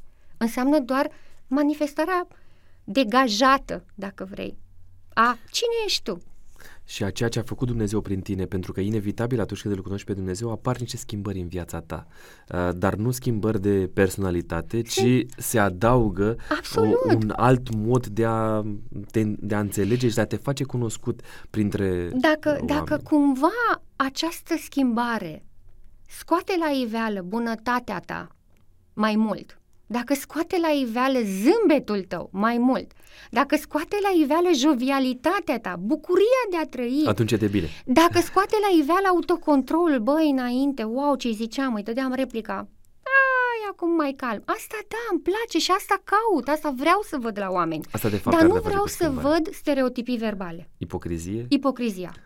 Da? Pentru că mi-e greu să cred că limbajul acela, dintr-un imn sau dintr-o rugăciune învățată, este limbajul meu de zi cu zi. Tu mai ai confruntări de genul ăsta? Adică te mai găsești în momente din astea în care zici, păi uite, aici n-a prea fost Da, cum ar fi trebuit să oh, fie. da, sigur că da. Adică Permanent. ești de acord cu mine că nu există o perfecțiune, nu poate cineva Așa atinge este. perfecțiunea Și la capitolul faptul ăsta, că ci doar o așa luptă este. continuă. Mhm. Măi, astăzi să fiu mai bun decât ieri, să încerc Mhm, să f- mhm. fiu mai atent la ce se întâmplă în jurul meu, să f- încerc să fiu Eu mai uh, de sunt dintre folos pentru aceia ceilalți. care cred cu tărie și știu că nu sunt mulți care gândesc ca mine uh, din interiorul bisericii, uh, cred cu tărie în partea pe care o avem noi de făcut.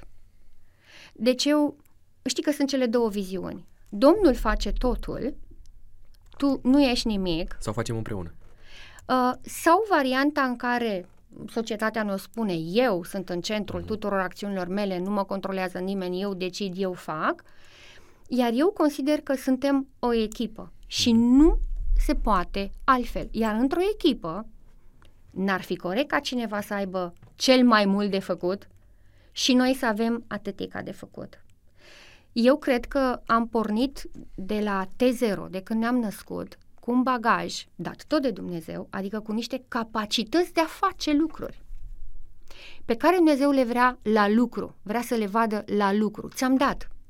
Nu aștepta după botez să-ți mai dau ceva special. Eu ți le-am dat. Pune-le Pune-le la la, purtător. lucru, pentru că tu acum știi și în ce cadru și în ce direcție și eu te mai ghidez din când în când. știi? Caută-mă, hai să mergem de mână, să fim Exact. împreună. Dar m, întâlnesc această viziune cum că noi nu facem planuri. Păi dacă nu facem planuri, nu ajungem nicăieri. Adică trebuie să conștientizăm că inclusiv să mă dau jos din pat, să merg la bucătărie, să mănânc, e un plan. E un plan, corect. Sunt niște pași pe care trebuie să-i fac pentru Și toate astea. asta trebuie, apropo de autocontrol, știi? Și apropo de ce pot eu să fac.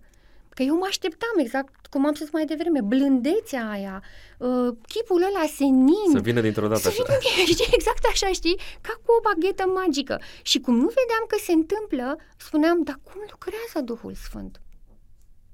Era preocuparea mea principală. Și când le spuneam, dar oamenii n-ar trebui să facă și ei ceva? Și replica era, nu oamenii fac, Duhul Sfânt face. Și atunci zic, a, păi nu prea lucrează, că nu prea l-am văzut schimbat pe omul acesta. Și atunci această dilema mea a fost cea care m-a ținut, care ținea și de doctrină, pentru că dacă e parte din credință, dacă vin și spun că eu nu fac nimic și trebuie să facă Duhul Sfânt totul la mine, dar apoi am înțeles că este punerea la dispoziție. Punerea la dispoziție este una, atitudinea, și apoi tot ce am primit la naștere să pun la lucru cu bună dispoziție și Domnul, uh, Dumnezeu nostru ne va arăta și cum. Da? Dar sunt darurile pe care Dumnezeu ne le-a dat, astfel încât să le putem folosi spre binele oamenilor și știu foarte bine că darurile pe care tu le ai uh, și familia ta, cei apropiați ție, uh, ați înțeles că putem să le punem în folosul celorlalți astfel încât să fim uh, uh, ca o- în echipa asta de care povesteai mai devreme. Uh, sunt foarte curios, cum te-a cerut de, uh, în căsătorie soțul tău? Foarte drăguț. Uh, istoria este foarte drăguță pentru că eu eram studentă în ultimul an, la cea de-a doua facultate, uh, și Și aici ai avut o experiență, Oh, fac o da, paranteză, complicat, da? da. N-ai picat la o facultate, A, ai da, mers în pentru altă că parte. nu știam ce pot să fac după gimnastică. Eu credeam că o să fac medicină apropo de proiecția mamei. Uh, În clasa a 12 mi-am dat seama că nu o să recuperez chimia, n-am nicio șansă să intru la medicină. Ce știu eu, cu, cu ce știam, cu anatomie genetică, ce puteam să fac, sport, că atâta știam. Ai Uh, picat? Apoi ai picat și la facultate de psihologie la stat, Da. ai mers la privat Da. și apoi, ai, am... ai mai mers, tot, ai reușit totuși să mergi și la Da, stat. pentru că era iar o chestiune de ambiție și de statut social, pentru că pe perioada vremea respectivă- aia, bine, și acum nu sunt deloc apreciate, dar acum eu care le-am făcut pe amândouă, îți pot spune că cel mai mult am învățat la facultatea privată pe care eu am făcut-o atunci, pentru că erau aceiași profesori de la stat, dar era o competitivitate mult mai mare, din Ai 140. făcut psihologie? Sociologie, psihologie Sociologie. prima și psihopedagogie cea de-a doua și în felul ăsta am acoperit tot domeniul, tot planul uh, socio-uman, ca să zic așa. Dar uh, fiind studentă, uh, predam gimnastică aerobică și dans uh, Da, cum sportiv vorbeam. ca să pot să, să-mi câștig uh, existența. Și um, soțul meu lucra într-o multinațională și ei aveau plătit de către companie un program de sport. Și pur și simplu a venit în sală la cursul de dans și m, el spune uh, că s-a îndrăgostit de profesoară și mai puțin de dans și la, după trei luni m-a cerut în căsătorie. Așa repede? Da, am știut... Și ai uh, acceptat? uh, Da, senină. Și ești ok cu asta? Da, sunt ok pentru că până la căsătorie a mai trecut uh, un an și trei luni, adică am Ok. avut un an și jumătate, dar era evident că mă iubește și era evident că um, suntem potriviți unul pentru celălalt. Ce ai văzut tu în el? Cum îl cheamă pe soțul tău? Cristi. Cristi. Ce ai văzut în Cristi așa special?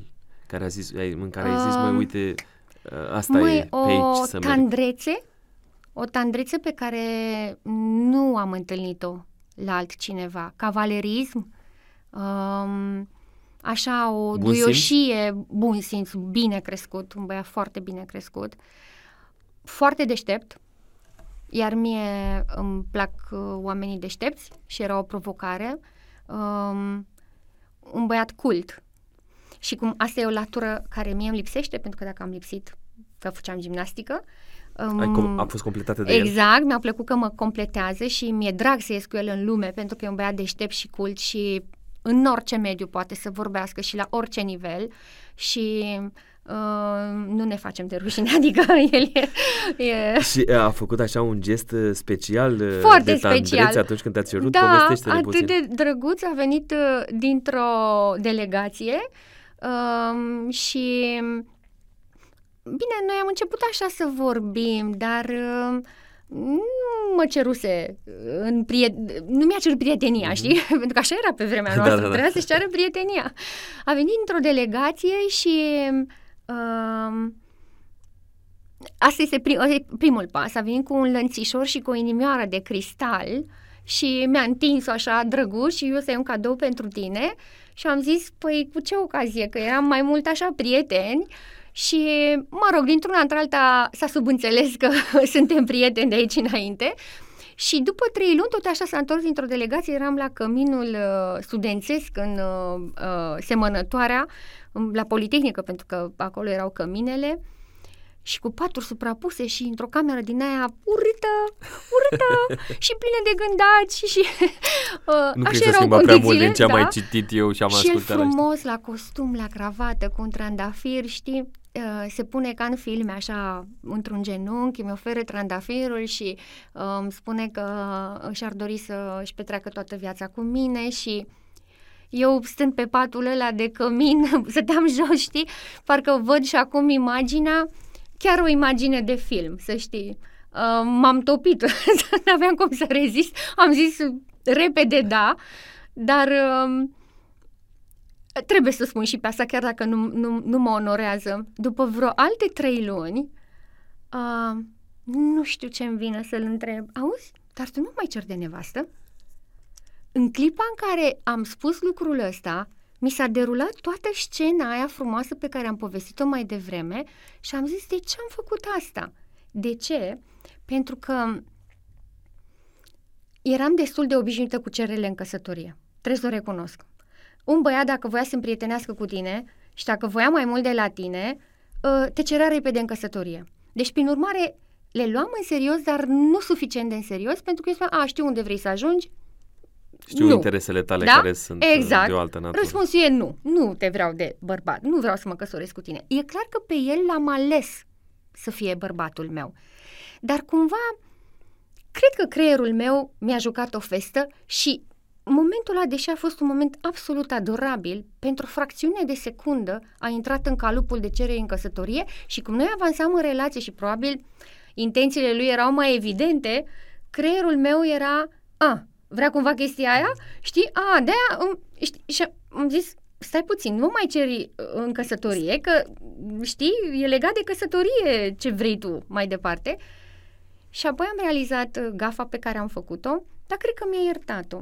Pentru că na, e, e un om bun și, uh, și pentru că am confesat-o, nu e așa că se iartă. Întotdeauna. și am făcut-o și în public. Deci, cu atât mai mult. Cred că, cred că am mai multe șanse să fiu iertată. După momentul ăsta, mă rog, la scurt timp, ați plecat cumva în da, afară, da, da, a stat da. acolo, mi-ai zis, în Belgia o perioadă da, de timp? Da, ne-am mutat la Bruxelles cu jobul lui uh, și am stat cam un an și jumătate și apoi la Geneva, pentru că headquarterul s-a mutat la Geneva, companie în care lucra. Uh, acolo a venit și Ana, pe lume, uh, și a fost o experiență iar foarte frumoasă.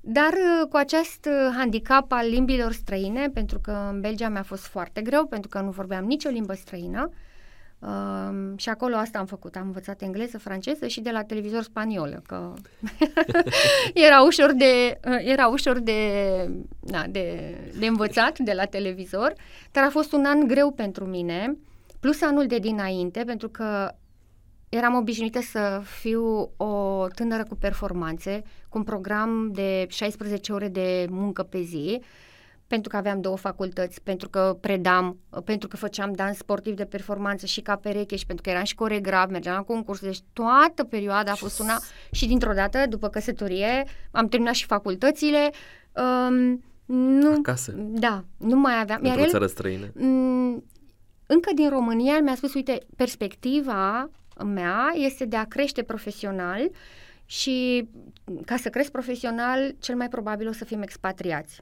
Deci, prin urmare, nu prea aveam ce să încep în țară, pentru că noi tot așteptam momentul, momentul plecării. Și atunci chiar era un model de viață. În general, șefii lui, străinii care erau în România, aveau soțiile casnice pentru că ei se mutau odată la 3-4 ani în altă țară și nu prea puteai să faci. Și în general aveau grijă de copii și se îndeletniceau cu tot felul de hobby-uri. Știi, după o viață în care am fost extrem de muncită, extrem de chinuită, asta venea ca un fel de recompensă. Uite ce frumos o să fie, nu o să mai ai obligația să trezești la nu știu ce oră, să alergi. Mă căram cu un casetofon care cred că avea 20 de kilograme în fiecare zi. Um, cumva era o să ai o viață foarte frumoasă. Numai că eu sunt o persoană activă. Nu pot să, nu pot să stau acasă. Nu pot să intri în tiparul ăsta. Nu pot să intru în tiparul ăsta. A fost ok un an, doi, dar uh, a trebuit să intru. Uh, cum evaluezi tu? Pentru că apoi ne-ai spus la început, despre faptul, la, mai la începutul interviului, că o perioadă lungă de timp până când Ana a plecat de acasă, uh-huh. tu de fapt ai dedicat lor. Da. Soțului tău, Cristi, uh, lui Anei și, nu știu, casei, casei voastre. familiei da? Cum a fost extinse. pentru tine să accepti faptul că trebuie să fii pe locul 2, 3, 4? Um, vine dintr-o uh, viziune asupra vieții.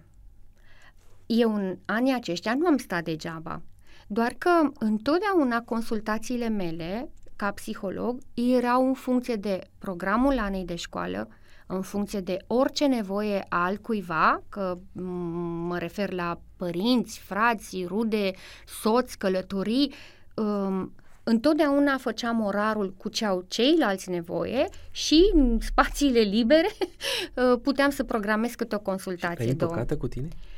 Uh, și da și nu. Dar spuneam că am acceptat pentru că la bază stă o viziune asupra lumii și asupra vieții și asupra vieții de familie. Eu, ca psiholog, nu pot să mă dezic de ceea ce propovăduiesc, ca să zic așa. Și țin enorm la această autenticitate și chiar cred că ne potrivim acum la autentic, pentru că cred că ceva ce mă definește este autenticitatea. Nu, eu nu pot să disimulez. N-am cum să fiu altcineva decât ceea ce sunt și ceea ce cred. Nu ai cum să fii un om de carieră ca femeie și să ai suficientă energie și timp pentru copil, astfel încât să creezi o bază de siguranță pentru el și să crească frumos și să fie un copil echilibrat. Și atunci nu aveam cum să mă dezic de această viziune. Apoi, al doilea criteriu, eu intuitiv, îți spun sincer, până am ajuns să înțeleg că este o viziune biblică, intuitiv credeam că noi nu putem să fim în armonie decât dacă trăim unii pentru ceilalți. Credeam că bucuria mea uh, sau impactul cel mai mare l-am dacă îi prioritizez pe ceilalți această viziune uh, trâmbițată de psihologia modernă, orientarea către sine, mie nu mi se potrivea și nu, intuitiv, repet, nu era că o băgam eu într-o doctrină adventistă sau de altă natură, da, biblică, ci pur și biblică. Pur și simplu, asta îmi spunea natural că trebuie să se întâmple. Și întotdeauna încercam să-i conving la consiliere pe clienții mei, uite cât de minunat ar fi, mai ales în cuplu. Dacă eu, în acest cuplu, îmi dedic timpul și viața nevoilor tale și tu faci fix același lucru. Și ne întâlneam în, de obicei în conflicte, da? înainte de divorț sau post-divorț sau cam acolo ne întâlnim. Unul stă pe o baricadă, celălalt stă pe cealaltă baricadă. Când îl asculți pe unul dintre ei, îi dai toată dreptatea. Când îl asculți pe celălalt, îi dai toată dreptatea. Uneori le și spun, uite, mi-am luat notițe, haideți să vă spun care sunt problemele voastre. Erau copy-paste. Problemele ei erau problemele lui. Copy-paste. Cum le rezolvăm? Păi m-am săturat, doamnă, să tot fac, să tot fac, să tot fac și nu primesc nimic în schimb. Dar nu e adevărat, doamnă, dar eu fac și fac și fac și nu primesc nimic în schimb. Da? Deci fix același discurs. Și am zis, uite, cum credeți voi, din punctul A în punctul B, că vă veți întâlni dacă fiecare dintre voi rămâne pur și simplu de neclintit. Să facă el. Să facă el că eu am făcut destul. Nu ai cum să ajungi nicăieri în felul ăsta. Deci trebuie să facem pași unul către celălalt. Și când faci pașii ăștia, atunci, într-adevăr, îți găsești bucuria și te simți iubit. Nu te simți iubit când cerșești iubire. Când oferi. Când oferi, implicit va veni. Știi, noi numim efectul bumerang. Bine, în teoriile moderne, karma sau mai știu eu ce, în alte filozofii, nu mă interesează această definiție. Este foarte simplu. Eu dacă văd din partea ta dragoste, bune intenții, că sari în, în ajutor, că ești dispus sau atent la nevoile mele, orice om normal se topește. N-ai cum să rămâi de piatră. Cred că și cel mai dur și cel mai aspru uh, agresor, când vede bunătate din partea victimei, bunătate nu în sensul de că-i bleg, a, că, te lăsa umilit. a te lăsa umilit, ci um, te înțeleg. Știi, principiul ăsta al Domnului Isus când primești Da. o palmă, o Mhm. întoarce și celălalt obraz. Adică nu te aștepți de regulă, te aștepți ca Absolut. să ți se întoarcă palma. Absolut. Și, repet, nu conștientizam, dar asta mi-a fost uh, viziunea aproape Pe care din ai aplicat-o totdeauna și în și pe familia care am ta. aplicat-o și în familie. Dovada că eu m-am pus pe planul 2 și de aceea după ce fica mea a plecat la facultate, m- cumva am zis ok, suntem mari, v-am bibilit destul, ca să zic așa. Și a fost acceptat? Uh, da, soțul meu mă înțelege, deși uneori mai... Ar el, tânji după ce a fost. mai stăm pe canapea și mai facem masaj la dolp, știi, ca să și mai amintească de, de vremurile bune. Um, el se îngrijorează mai mult pentru sănătatea mea, pentru că, așa cum știi, acum 11 ani am avut un moment uh, critic în viață și el spune, măi, tu nu mai ești un om normal, sănătos, total sănătos, tu nu poți să duci viața, zice, tu nu, nu ai o viață, tu ai două vieți cu un corp incomplet, ce e imposibil să faci asta pe termen lung și are dreptate, trebuie să-i spun că are dreptate, dar Uh. uh, m- câțiva ani, mă mai lase câțiva ani. Cum adică ai două vieți? Păi una este de psiholog, cealaltă este de designer, uh, profesional vorbind. Iar astea, Ok. dacă adun activitatea pe care o am ca psiholog, cu consultațiile, cu seminariile, cu emisiunile, um, este o viață suficient de încărcată pentru o persoană. Ok. Dacă iau proiectele de amenajare de care mă ocup, plus proiectele de voluntariat, uite, cu Inside uh, Social, cu doi arhitecți celebri, uh, construim o casă, ca la visuri la cheie, dacă știi, Sigur. uh, pentru o familie uh, nevoiașă din Adjud, fac naveta la Adjud, de două ori pe lună mă duc, um, urmăresc șantierul. Um, cu Melania Medeleanu uh, amenajez o școală, o școală de 900 de copii. Sigur, nu singură, dar Împreună cu am, o echipă. am, Ai partea ta acolo. Da, cel puțin la școală m, am preluat și continui singurică, dar uh, la Inside uh, suntem într-o echipă. Um, nu mă pot desprinde de, de niciunul dintre aceste proiecte. Toate îmi sunt dragi. La un moment dat am zis că poate partea asta de psihologie o să rămână pe ultimul plan pentru că este o meserie care te încarcă foarte mult emoțional. Și am aproape 25 de ani, în mintea mea am zis, cred că am servit suficient și să mă ocup mai mult de zona asta care e mai, mai frumoasă dintr-un anume punct de vedere și care este mai puțin încărcată emoțional, deși nici aici nu este Acum, lipsită. permitem să Da. spun așa autentic, că suntem la autentic.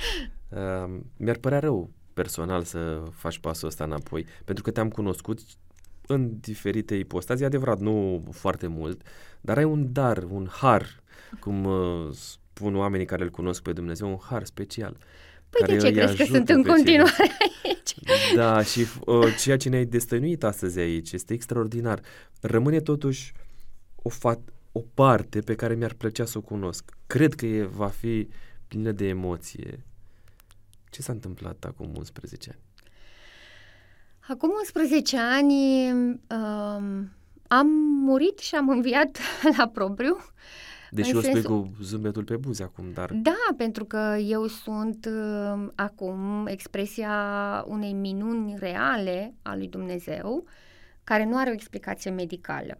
Uh, și o să încerc să fac povestea scurtă. Uh, la un moment dat m-am trezit cu dureri în zona abdominală. dintr-o dată, Dintr-o dată, da. Uh, și cum dormeam pe o canapea, mă rog, era un context uh, logistic, ca să zic așa, am zis, măi, eu cu durerile mele de spate, de la gimnastică, pentru că era o durere care mă străpungea în spate. Am zis, "Mm, mm, ce o fi, ce o fi, o fi de la coloană. Am văzut că persistă, durerile erau din ce în ce mai mari, atât de mari încât uh, mă treceau transpirațiile de durere, îmi venea să plâng de durere și nu, nu cedau sub nicio formă. În sfârșit, și am mers, mi-am făcut investigațiile și uh, din investigație investigație am descoperit că am un chis pe pancreas. Pancreasul Poziție. este un organ vital. Pancreasul este un organ vital. Um, chisul era poziționat prost, adică pe mijlocul pancreasului, nu pe cap, nu pe coadă. De obicei pe coadă, că dacă e pe coadă se taie, rămâne o bucată destul de bună de pancreas și poți să trăiești ok cu asta. Um, în România, ideea este că timp de un an am tot avut uh, astfel de episoade de pancreatită acută. Amuzant a fost că uh, una dintre întrebările de bază era cam cât alcool consumați. și pentru că se, de obicei o boală, pancreatita este o boală asociată consumului de alcool și eu ca și mama, dar eu nu beau alcool, eu nu consum alcool. Um, și a spus, da, da, da, știi cum sunt medici și dau ochii peste cap, dar apoi când au făcut analize și au dat seama că tipul meu de pancreatită nu era dat de, alcoolic. exact, nu era dată de alcool. În sfârșit, cert este că am avut 3-4 episoade într-un an și la un moment dat am zis, eu n-am cum să trăiesc așa, la nesfârșit, pancreasul meu o să cedeze din ce în ce mai des. În țară nu se băga nimeni să mă opereze. Uh, s-a întâmplat să cunosc pe cineva care s-a operat uh, pe, a, la Ulm, pe pancreas. Uite, acolo este în Germania. Este clinica celebră, în sfârșit, ne-am străduit, am strâns bani, m-am dus, m-am operat acolo, o operație foarte grea, uh, dar considerată reușită după șase ore. Uh, m-am trezit, am evoluat destul de bine, Cam la două săptămâni am început să fac uh, lichid în zona abdominală, să, se, a apărut lichid în zona abdominală, au zis, ok, nu e bine, dar avem o soluție, trebuie o a doua intervenție, doar că nu putem să te mai tăiem din nou pe burtă pentru că, na, uh, Operația e, o- e operația recentă. recentă și nu se poate asta. Te transportăm la spitalul militar și acolo te vor opera În uh, România. nu, tot în, Tot în Germania, Germania. tot în Ulm. uh, prin gură, prin stomac, să introducă un stent care să absoarbă lichidul din cavitatea abdominală și apoi să se elimine prin intestin natural. Bun, doar că această intervenție comportă riscuri chiar mai mari decât la prima. Cristi a început să-mi citească așa un draft de asta ce se poate întâmpla, am zis cum nu citi că nu, nu, nu am opțiune, nu am alternativă, dăm să semnez unde trebuie să semnez și Dumnezeu va decide ce va face cu viața mea. Dar ce trebuie spus este că eu am plecat uh, la Ulm cu o gândire pozitivă, cu sute de oameni care s-au rugat pentru mine să fie uh, o intervenție reușită, că eram fată tânără, că aveam copil de 11 ani, uh, foarte încrezătoare, foarte încrezătoare. A avut loc operația, operație reușită, în biserică s-a, s-a dus zvonul, slavă Domnului, ce mare ești, ce mare ești, incredibil, ce minune, extraordinar, pentru că e o operație foarte grea. Um, iată o experiență cu Dumnezeu foarte frumoasă, unde puterea rugăciunii a sute de oameni funcționează. Eram înflăcărată, eram dornică să-mi revin, abia așteptam să o văd pe Ana, pentru că eram deja plecată de câteva săptămâni bune um, și apare această problemă. Pentru mine a fost, um, o, oh, stai un pic, cum, cum era cu Dumnezeu, cu intervenția, cu minunea, cu rugăciunile, cu... Și acum vii și îmi spui că dacă trec de noaptea asta, sunt un om salvat, adică eu pot să nu trec de noaptea asta. Șansele... A fost un astfel de moment? Cel de a doua intervenție. De la a doua intervenție. De la a doua intervenție. A, deci tu spui minunea primei intervenții. Da, minunea primei și intervenții. a doua deja la un scurt... Un la două săptămâni eram confruntată scurt. cu o nouă situație în care viața mea era pusă din nou în pericol și eu nu mai înțelegeam nimic.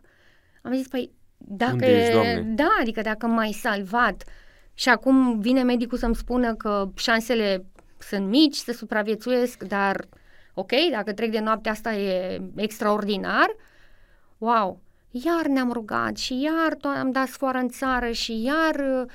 Um, dar vezi, cu frâna trasă. Cu frâna trasă pentru că eram pățită. M-am dus ca, o, ca un miel la tăiere m-am dus, la propriu. Atât de liniștită și atât de fericită că am încredere că o să fie bine, o să fie bine, o să fie bine. Și după două săptămâni constat că nu sunt bine. Mă confrunt din nou cu momentul dispariției mele pentru totdeauna. Um, în sfârșit, trec de noaptea aia, totul extraordinar, wow, toată lumea, Doamne, ce mare ești, ce mare ești, o minune extraordinară.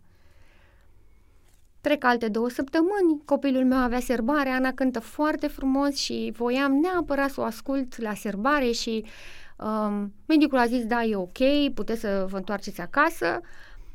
Ne-am întors acasă și am mers la serbare și uh, cred că era pe 22 serbarea și pe 23 am început să mă simt foarte rău, atât de rău încât, um, în afară de faptul că eram albă ca coala ta de hârtie, uh, simțeam că cineva mi-aspiră la propriu viața. Deci exact cum tragi cu aspiratura, așa simțeam că, efectiv, că mă scurg.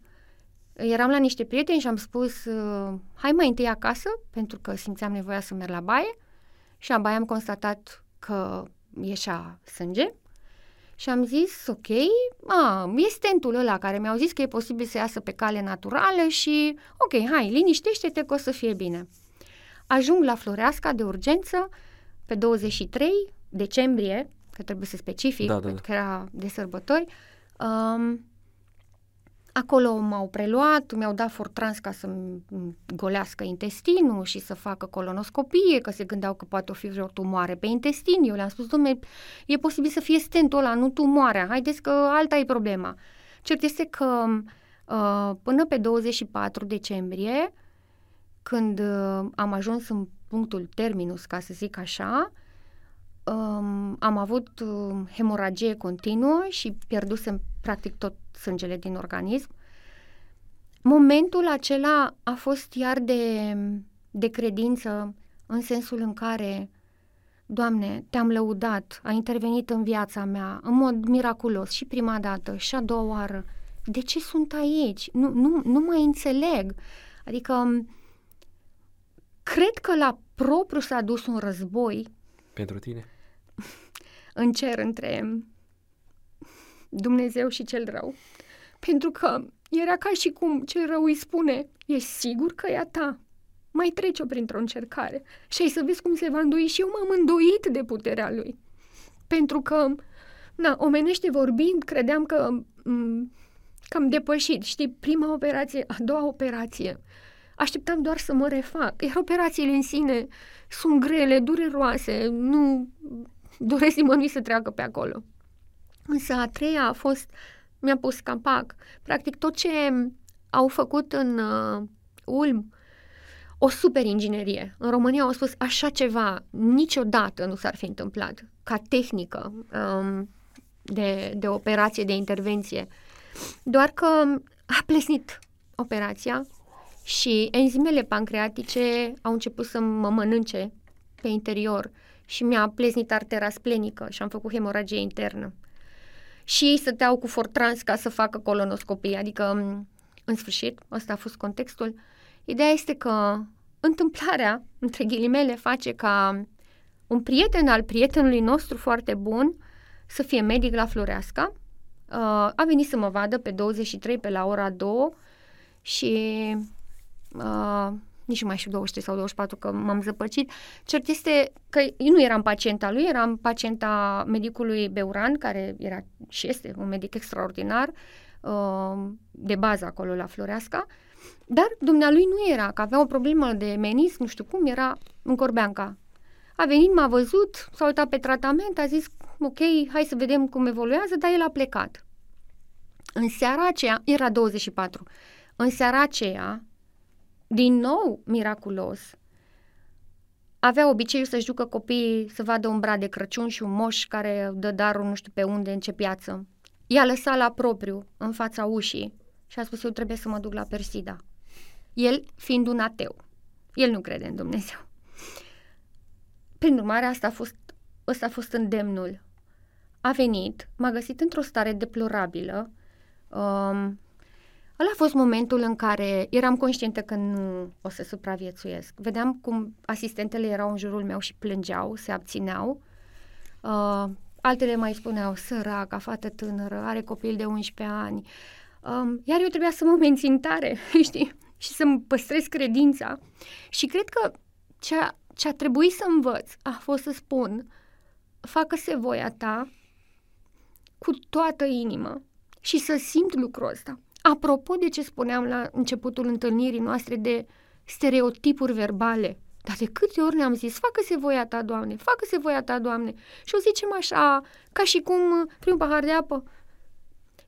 Îți spun că nu am mai experimentat de atunci pacea și convingerea că sunt pregătită să mor și că accept decizia lui Dumnezeu și mă rugam doar să aibă grijă de Ana să-i dea contexte bune de viață și să nu o afecteze prea mult. Deși ca psiholog știam ce înseamnă pentru un copil să-și piardă mama la 11 ani, practic intra în preadolescență și era momentul cheie. Iar Dumnezeu a făcut minunea în sensul în care nu aveau angiograf, nu aveau sală de operație, sângele trebuia decongelat și un singur aparat era disponibil și un singur om putea să facă asta. Îmi cer scuze. um, medicul meu era la Corbeanca. Um, tânărul acesta, medicul acesta, a improvizat o echipă cu niște stagiari, um, a chemat angiograful de acasă. Eu între timp am rezistat cât de bine am putut. Um, în sfârșit, Angiograful este cel care introduce o cameră video pe artere și vede um, ce se întâmplă și a descoperit la propriu uh, că a plesnit artera splenică și a spus, gata, știm motivul hemoragiei. În momentul ăla, vezi ce înseamnă m- să vezi multe filme.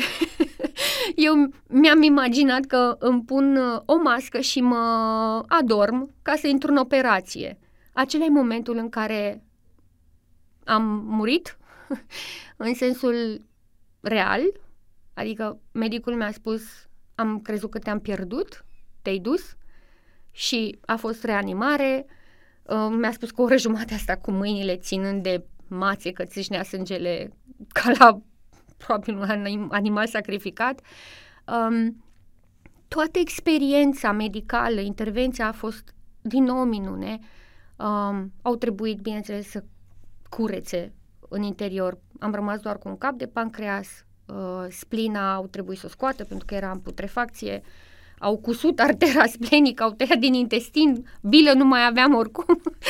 uh, apropo de ce spune soțul meu, că nu sunt o persoană completă și eu vreau să duc două vieți în condițiile astea, uh, au făcut curat, am ieșit din operație, acum spunea, rugați-vă, Medicul. Uh, da, ce rugați-vă, de data asta Beuran, uh, să producă, cred că trombocite se cheamă, pentru că eram ca un burete îmbibat în sânge. Într-o lună de zile am primit 8 litri de sânge și 6 litri au fost băgați cu pompa uh, numai pe 24. Uh, deci eram la propriu ca un burete îmbibat în sânge, iar eu acum trebuia să reușesc să integrez uh, sângele primit și să funcționez și bineînțeles să nu mai pleznească iar operația.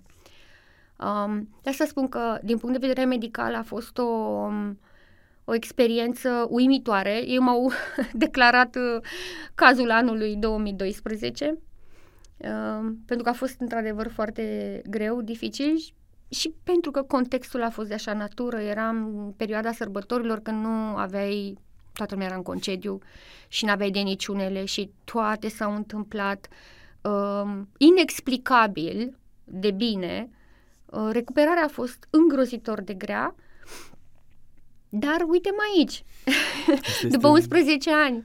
Marea veste. Da. Um, L-ai înțeles altfel pe Dumnezeu după episodul ăsta? Mi se face rușine față de el. Efectiv. Pentru că a avut atâta răbdare, atâta, atâta răbdare cu mine, um, și dacă nici eu nu pot spune că sunt iubită, atunci cine? Și mi se face rușine când mă descurajez în viața de zi cu zi pentru, nu știu, o situație neplăcută într-un proiect sau că n-a ieșit cum mă așteptam să iasă, nu știu ce. Um, pe de altă parte, știi, încerc să nu rămân blocat acolo pentru că nu e sănătos. Um, am 11 ani minunați, minunați um, și acum cred că privesc diferit moartea. Până la acest episod era baubaul existenței, cum este de altfel în viața oricui. Și nu e multă, multă, multă vorbărie, știi? Uh, dar în realitate când ești pus în fața momentului, atunci ești obligat să iei în calcul și ca ateu ce urmează. Și pentru mine, simpla imaginație a momentului morții este suficient să-mi pun întrebarea cine sunt, de unde vin, care e rostul meu aici, de ce toate lucrurile din jur, de ce toate relațiile, de ce toate emoțiile, de ce, de ce. Și ok, murim. Și acum ce? Gata? Asta a fost tot? Mai rău. Nici nu mi-aduc aminte nimic din ce a fost. Și atunci, existența lui Dumnezeu vine de la sine. Adică, nici, din punctul meu de vedere, nici nu trebuie să te străduiești prea mult, să te prinzi că El există. Dar după ce descoperi că există, e extrem de important să vezi în ce relație ești cu El. Mi se pare uimitor. Tu ai trecut prin povestea asta în, acum 11 ani. Da. Și n-ai luat o decizie emoțională în ceea ce îl privește mm-hmm. pe el. Mhm. Ce ai stat, l-ai căutat, mm-hmm. uh, să-l înțelegi pe da. Dumnezeu. Da. Uh, am să te întreb așa. Având în vedere experiențele tale și decizia asta, răspundem de ce Biserica Adventistă? și nu oricare altă biserică, dincolo de ceea ce ne-ai povestit mai devreme, dincolo de, nu știu, sora ta, care, din nou, uh-huh, uh-huh. este o chestiune subiectivă, dincolo de, uh, nu știu, uh, nepoata ta, mm-hmm. dincolo de interacțiunea cu o parte dintre credincioși și bisericii adventiste? Rațional. De ce biserica adventistă? Uh, eu sunt o persoană rațională și Dumnezeu știe că pe mine cel mai mult mă poate, îmi cer scuze, cel mai mult mă poate convinge logica. Nu există nicio altă viziune, inclusiv în sânul creștinismului, care să fie mai coerentă, mai întărită de cuvântul scris, mai eliberată de intervenție umană decât cea pe care Biserica Adventistă o propune. N-am, pot să comentez orice despre felul în care ne trăim credința, despre nu știu ce fac tinerii la noi sau bătrânii la noi sau că sunt prea rigizi, că nu, dincolo de orice. Am vorbit puțin despre asta. Da. Această biserică chiar cred că deține cea mai bună înțelegere a lui Dumnezeu și a planului lui cu noi. Și nu m-ar convinge niciodată altceva să-mi schimb această... Adică nu văd cu ce contraargument ar putea să mai vină, pentru că am testat suficient până acum. Și emoțional, și rațional. Și, exact, pe toate și planurile. relațional. Da, da, da, pe toate planurile. Experiența cu Dumnezeu, eu am avut-o dintotdeauna. Așa cum ți-am spus, am fost un copil uh, investit de mama în direcția asta declarat, tot timpul mi s-a spus, tu ai apărut pentru că și mi te-a dat Dumnezeu exact așa cum am vrut, ești extraordinară, tu ești darul lui Dumnezeu. A existat această proiecție a ei. Eu am fost un copil bun și ascultător în general. Um, nu contez decât regulile idiote și dacă sunt idiote, nu înseamnă că le încalc. A, dacă le încalc, le încalc pentru că sunt neobrezată, dar nu pentru că am o problemă cu ele sau că mă da, pentru că nu o să fiu ipocrită. Am mers și cu mai mult de 120. Da, ca să... și am mai trecut și pe roșu. Dar suntem la autentic. da, exact. Însă... Nu înseamnă uh, că ai făcut bine. Exact, dar... nu înseamnă că am făcut bine. Uh, le recunoști. Dar le recunosc și le accept și, în general, sunt respectoasă cu ele. Adică cu toate regulile, în general. Deci, prin urmare, aveam toate datele să fiu un copil ascultător.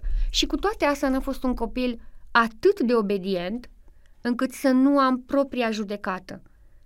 Cu atât mai mult când vorbim despre adultul Mai ales că vorbim exact de, de, de o decizie pe care am luat-o la jumătatea vieții mele, dacă e să o luăm așa.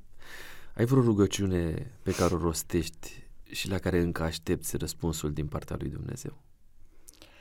Um, cred că singurul lucru pe care încă îl mai aștept așa um, și trebuie să-l recunosc uh, este să înțeleg mai bine felul în care intervine în viața individuală, pentru că în meta-istorie mi-e clar, înțeleg. Dar în parcursul existenței fiecărui individ, aici mai am încă de, de așteptat și de înțeles. Um, și la Cristi, um, dar cumva cu el sunt împăcată pentru că eu știu că chiar dacă nu a luat o decizie ca și mine, ca și Ana, eu văd o transformare majoră în felul în care el privește viața acum și mai ales relația cu Dumnezeu. Discursul lui s-a schimbat semnificativ și s-a schimbat odată din dragostea pe care ne-o poartă și apoi prin felul de a-l convinge, ă, felul lui Dumnezeu de a-l convinge în plan intelectual. Și deja două componente sunt bifate, iar el are o relație cu Dumnezeu, chiar dacă nu este la fel ca a noastră, eu cred că mai devreme sau mai târziu se va completa um, acest um, aluat, ca să zic așa. Mă uit la tine și descoper răbdarea lui Dumnezeu. Nu știu, asta, asta este imaginea pe care mi-o, mi-o transmis tu prin tot ceea ce am povestit în uh, ocazia asta. Cum are Dumnezeu răbdare, îndelungă răbdare, cum uh, a făcut ca uh, toate să vină așa împreună și parcă văd o transpunere a vieții lui Iov în tine Oi, și în experiența n-aș vrea asta. să mă compar pentru nu, că nu el e a vorba de o compar- trăit-o vorbim mult de mai... Dar e categoric. corect ce spui, da, da. În, în ideea corect asta ce de a spui, fi da. cumva transpusă istoria biblică în alte contexte, Sigur, în da, și mai, timpurile mai noastre. soft așa, mai, mai cât pot eu să duc. în timpurile noastre. Da, Dumnezeu nu ne dă mai mult decât putem să ducem. Asta este foarte clar. Tu ai ridicat o temă foarte interesantă. Dumnezeu a fost extrem de răbdător cu mine și știi ce trebuie să fac eu? Să învăț să fiu la fel de răbdătoare ca El și am să spun de ce. Cei care mă privesc din exterior pot să spună despre mine Wow, ce bine îi merge! Wow! Și pe aia a bifat-o, și pe aia a bifat-o, și aia Da, a există ieșit. riscul ăsta. Uh, mamă, dar s-a băgat și acolo și wow, ce frumos a făcut. Wow, a, și la seminar mi-a plăcut de ea. A, și are și un soț bun. A, dar are și o fică bună. A, aș vrea să știe că nimic din toate lucrurile, nici măcar cele mai simple, de la a face o mâncare, mie nu mi se întâmplă simplu. Deci eu dacă pot să spun o definiție despre mine, este așa, dacă se poate complicat, de ce să fie simplu? Ba nu găsesc cartofii, ba nu găsesc cheile, ba persoana respectivă nu știu ce a făcut, ba mi s-au suprapus toate și nu mai am timp să nu știu ce, ba copilul s-a culcat zi de zi la 1-2 noaptea, fără să țină cont de nevoile mele, pentru că el avea nevoile lui. Adică nimic din ce am obținut nu a fost ușor. Mă refer nimic din lucrurile mari, că na, Da, da, categoric. da? Uh, dar uneori chiar și în lucrurile mărunte de zi cu zi spun, Doamne, câtă răbdare să am. Până unde? Până uneori mă apucă plânsul. La propriu. Și cred că lecția, dacă vrei așa să concluzionăm, este asta. E, eu am avut răbdare cu tine, E rândul tău. cumva, e rândul tău. E, e parteneriatul ăla de și care povesteai e tu. parteneriatul și e lupta aia care cred că se duce în continuare. Ok, poate pe plan medical a spus ok, până aici. Dar în toate lucrurile mărunte, știi cum mă toacă cel rău? Și eu trebuie să fiu puternică, să-i spun pleacă, dispari, lasă-mă. Stă scris. Stă scris. Așa cum și spune știi, mă uit Mântuitorul. la acele experiențe mărunte pe care oamenii la biserică le povestesc. De la cum au găsit locul de parcare, la cât de ușor au făcut nu știu ce. Mă, uite, sora mea, Claudia, fica mea, au niște experiențe de zi cu zi extraordinare.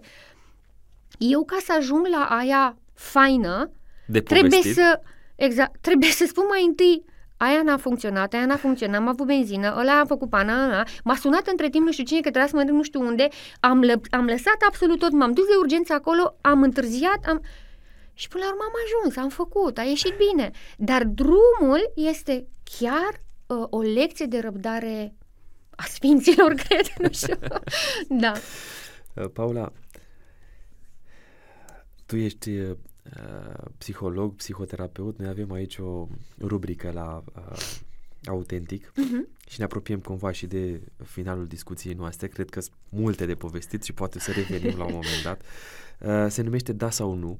Aș vrea Ok. să profităm puțin, deși am făcut-o pe alocuri, dar aș vrea să profităm puțin despre uh, de, de uh, experiența ta. Uh-huh.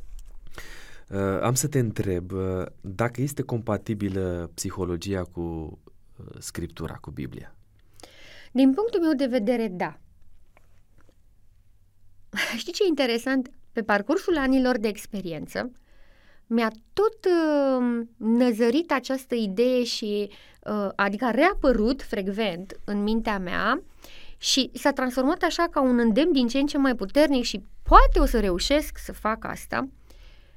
Am descoperit că ceea ce mie îmi spune m, știința, mie mi-a spus Dumnezeu de la început.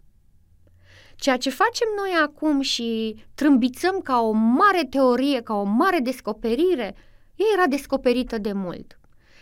Uh, felul în care ne purtăm unii cu alții, felul în care putem să fim productivi, felul în care uh, funcționăm ca mecanisme de apărare, felul în care ne influențează rănile și nu degeaba ne-a spus să avem grijă să nu ne rănim unii pe alții, pentru că toate lucrurile astea se vor vedea pe parcursul vieții noastre, le purtăm ca niște poveri.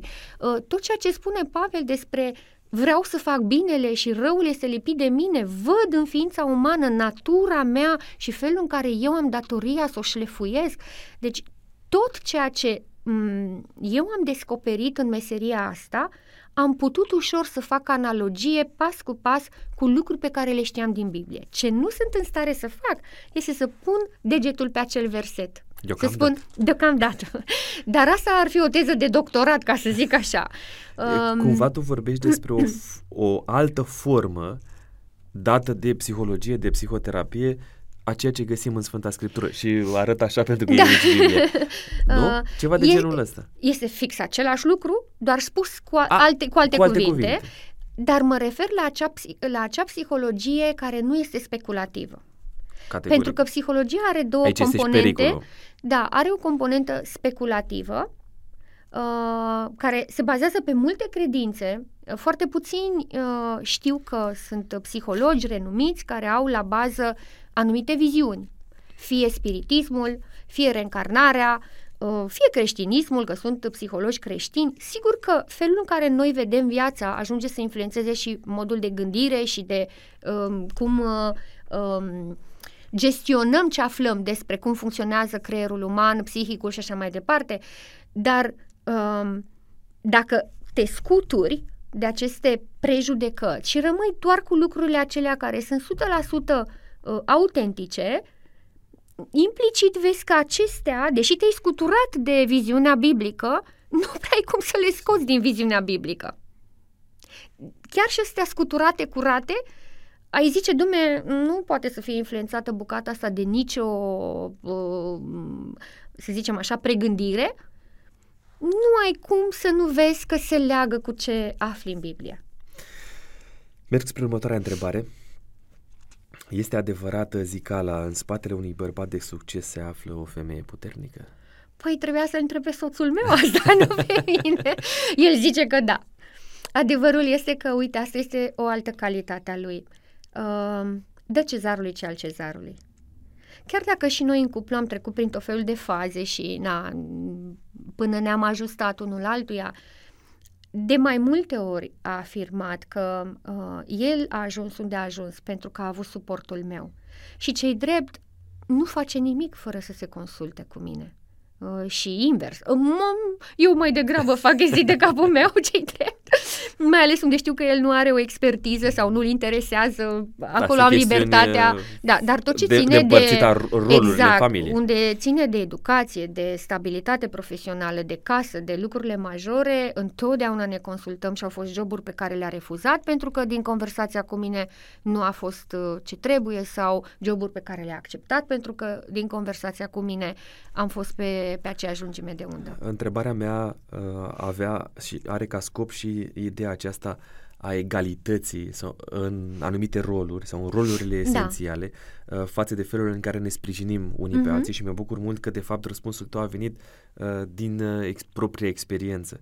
Cred că aici este cheia, pentru că și în spatele unui bărbat puternic se află uh, sau unui bărbat de succes se află o femeie puternică, dar și inversul și invers. este uh, și invers. aplicabil. Dacă eu am foarte multă libertate în cuplu, Cred că foarte puține femei experimentează asta, iar acesta este o altă calitate pe care o are soțul meu. A știut să mă respecte, a știut să-mi dea libertate. Și încredere, nu? Și exact, lucrul ăsta dovedește că are încredere și că mă valorizează. Dacă ar fi fost un bărbat care să chestioneze, aule, o fi în stare sau nu fi în stare, o fi în stare sau nu fi în stare, și să zică, nu, nu, hai, fă, cu... fă, fă, fă cum zic eu că așa e, sincer, n-am fi putut fi împreună. Sau cu gândul ăsta nu știu, băi, oare oh, cu cine, da, oare nu, ce? vai, oare... niciodată, nici eu și de nici el. Nu. Cred că este foarte important ca această zicală apărută în popor să fie aplicată și într-o parte și într-alta. Da, Așa este. Dacă am validarea specialistului, cu atât mai mult. da, da, poți să susții. uh, am adăugat o întrebare. Ai vorbit la un moment dat despre intimitate uh-huh. și mi-a atras mult atenția lucrul acesta este intimitatea în cuplu. Și vorbim direct, uh-huh, aici uh-huh. suntem oameni mari. Sexualitatea din cuplu este vitală. Înțelegerea asta este vitală pentru uh, un parcurs sănătos a unei relații de căsătorie? Din punctul meu de vedere, da. Nu, sigur că dacă partenerul are o dizabilitate sau există o nepotrivire, dacă avem uh, toate celelalte planuri acoperite, din punct de vedere emoțional, din punct de vedere al echipei, în diverse proiecte, din punct de vedere financiar, nu știu, în relația cu rudele, cu părinții, cu uh, copilul și așa mai departe. Și aici, să zicem că avem o problemă de impotență pur și simplu, cred că poți să mergi mai departe dacă compensezi cu tandrețe sau cu un alt tip de intimitate, dar oricum am da-o, o relație de cuplu are nevoie și de intimitate. Este creată de Dumnezeu intimitate. Da, da. Asta este marele, nu știu, răspuns pe care da. va trebui întotdeauna să ne-l asumăm, pentru da. că nu cel rău a creat intimitatea mm-hmm. în relația de cuplu, așa e, într-o așa relație e. de căsătorie, da, ca Da, să o da, definim da. corect și clar conform Bibliei, ci Dumnezeu a pus deoparte relația asta. Da, și um, cred că Dumnezeu ne încurajează să ajungem în punctul maxim de intimitate în cadrul căsătoriei pentru a ne simți în siguranță. Pentru că intimitatea presupune o dezinhibiție. Presupune să scoți cele mai intime manifestări ale tale. La modul foarte direct, de la corp, uh, manifestare auditivă, eu cum vrei. Nu poți să faci asta într-un context nesigur. Pentru că lucrurile acestea, dacă ar fi expuse apoi public, ar fi rușinoase. Dar în cadrul relației mele de securitate cu soțul meu, mă pot purta, manifesta și eu și el cum simțim, fără bariere. Dar dacă nu ești într-o relație m- sigură, într-o relație care să-ți confere um, sentimentul ăla de protecție, tu nu o să fii 100% autentic sau dacă o să fii, trăiești întotdeauna cu frica că cineva poate să facă mișto de nu știu ce aspect al momentului și că ești fată și că ești băiat. Categoric. Deci încă un element care e, a fost creat și gândit de Dumnezeu pentru a ne proteja. Apropo de bariere, tu spuneai fără bariere. Aș adăuga aici un singur aspect și anume fără bariere în a avea și demnitatea Absolut, de absolut. a nu ne fi rușine ca Dumnezeu să fie prezent acolo. Înțelegi uh, bă, până zic? acolo nu m-am gândit.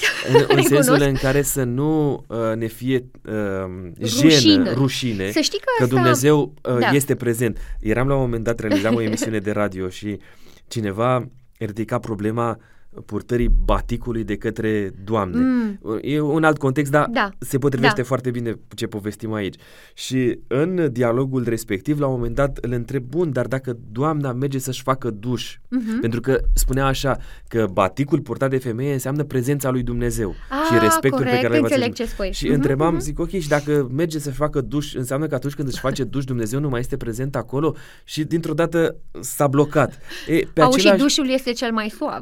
da, da, da, da, am dat doar exemplul ăsta, da.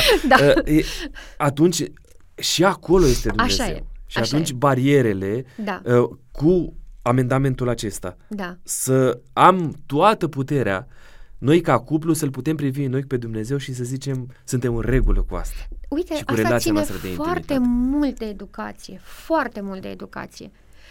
Deși sunt perfect de acord cu tine, la nivel cerebral, n-am niciun contraargument. În practică, numai gândul că Dumnezeu se uită la Bine. mine mă, mă jenează, Deci, înțelegi? mă înțeleg, panichează. Înțeleg ce spui. Uh, dar e corect ceea ce spui. El este prezent și când sunt la baie, și când sunt la bucătărie, În orice și când, context. în orice context. Nu e ca și cum el a dispărut, ne lasă, Aici nu, ne intră uităm. Dumnezeu. Aici Da, nu, e, um, și ca e- și e cu foarte corect ce tehnologia, spui, da? da, Adică da, da. intru pe anumite pagini, dar băi, parcă aici nu merge să intru sau, Mhm, da, mhm. ziceam de folia asta care e privacy, adică să-i pun un privacy lui Dumnezeu și să zic, nu, aici la Știe mine el nu să, să se protejeze singur, ca să zic așa. Exact, are încredere în Da, noi de da, ce da. vorbeam mai devreme. Și ultima întrebare la capitolul ăsta. Uh, Spune-mi, te rog, este depresia o consecință a vreunui păcat? Din punctul meu de vedere, nu. Depresia uh, m, este prezentă atât la persoanele uh, să spun așa, mai cuminți, mai, mai așezate, mai centrate, mai, uh, mai bune la suflet, ca să zic așa, și se prezentă și la cei mai aprigi agresori. Mm, știu că există această concepție și probabil acele texte care se referă la consecințele păcatului, cred că au în vedere felul în care noi ne producem răul corporal, psihologic, social, prin felul în care ne îndepărtăm de Dumnezeu. De sursa Dacă privim așa, și depresia, și anxietatea, și boala, și cancerul, și uh, otita, și sinuzita, și ce Dar trăim într-un context al păcatului. Toate sunt, le poți considera sursa păcatului, mai mult decât atât în psihologie e o modă deja, dar care pe mine cumva, spun sincer, începe să mă supere, să mă deranjeze, sunt tot felul de cărți care îți spun care este problema pe care o ai de natură psihologică pe care trebuie să o rezolvi pentru fiecare boală în parte că nu poți să respiri, a, trebuie să rezolvi pe asta. Că ai probleme cu burta, a, trebuie să o rezolvi pe asta. Ai probleme cu ovarele, a, trebuie să o rezolvi pe asta. Știi? La nivel uh, uh Da, adică și până la urmă toate te duc la aceleași traume din copilărie, că de a fac mișto de noi, cei din uh, sitcom și tot felul de stand-up, stand-up știi?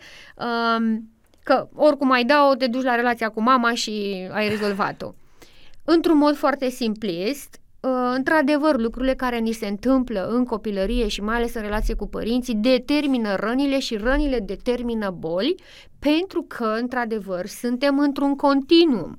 Eu nu pot să mă dezic uh, de corpul meu. Corpul meu este cel care reacționează la factori de stres.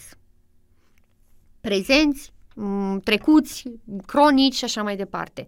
Dar nu în sensul în care să mă simt uh, pedepsit de divinitate pe nedrept, în sensul că, a, ce ai făcut? Asta și asta și asta, a, pentru asta ți se potrivește o depresie. Uh-huh. Nu, nu la modul ăsta, ci pur și simplu ca o consecință a felului în care noi trăim. A unor alegeri pe care noi le facem. Absolut. Vestea bună este că există soluții și pentru depresie, da, cum există da, soluții există și soluții. pentru alte uh, probleme pe care Da, tulburări emoționale, că ele la bază sunt tulburări emoționale care apoi uh, ajung să fie și tulburări mentale.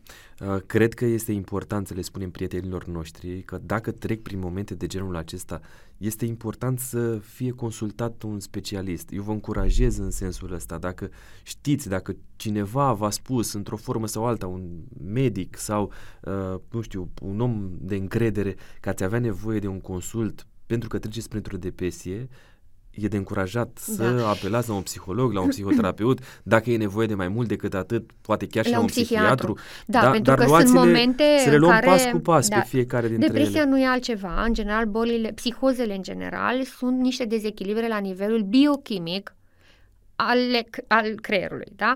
Prin urmare, e nevoie de un tratament medicamentos care să restabilească acest echilibru biochimic. Sigur că pot să o fac și cu puterea minții, pentru că, uite, sindromul post-traumatic prin care eu am trecut după cele trei intervenții și care a durat aproape 2 ani, a fost unul real, ca la carte.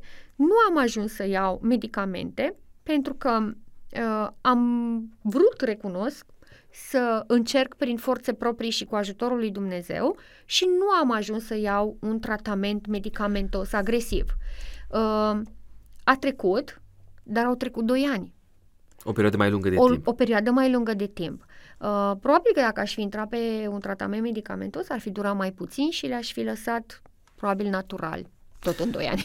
Este soluția, spui tu, că o soluție importantă pentru problemele de natură psihică uh-huh. este inclusiv o relație autentică și asumată cu Dumnezeu.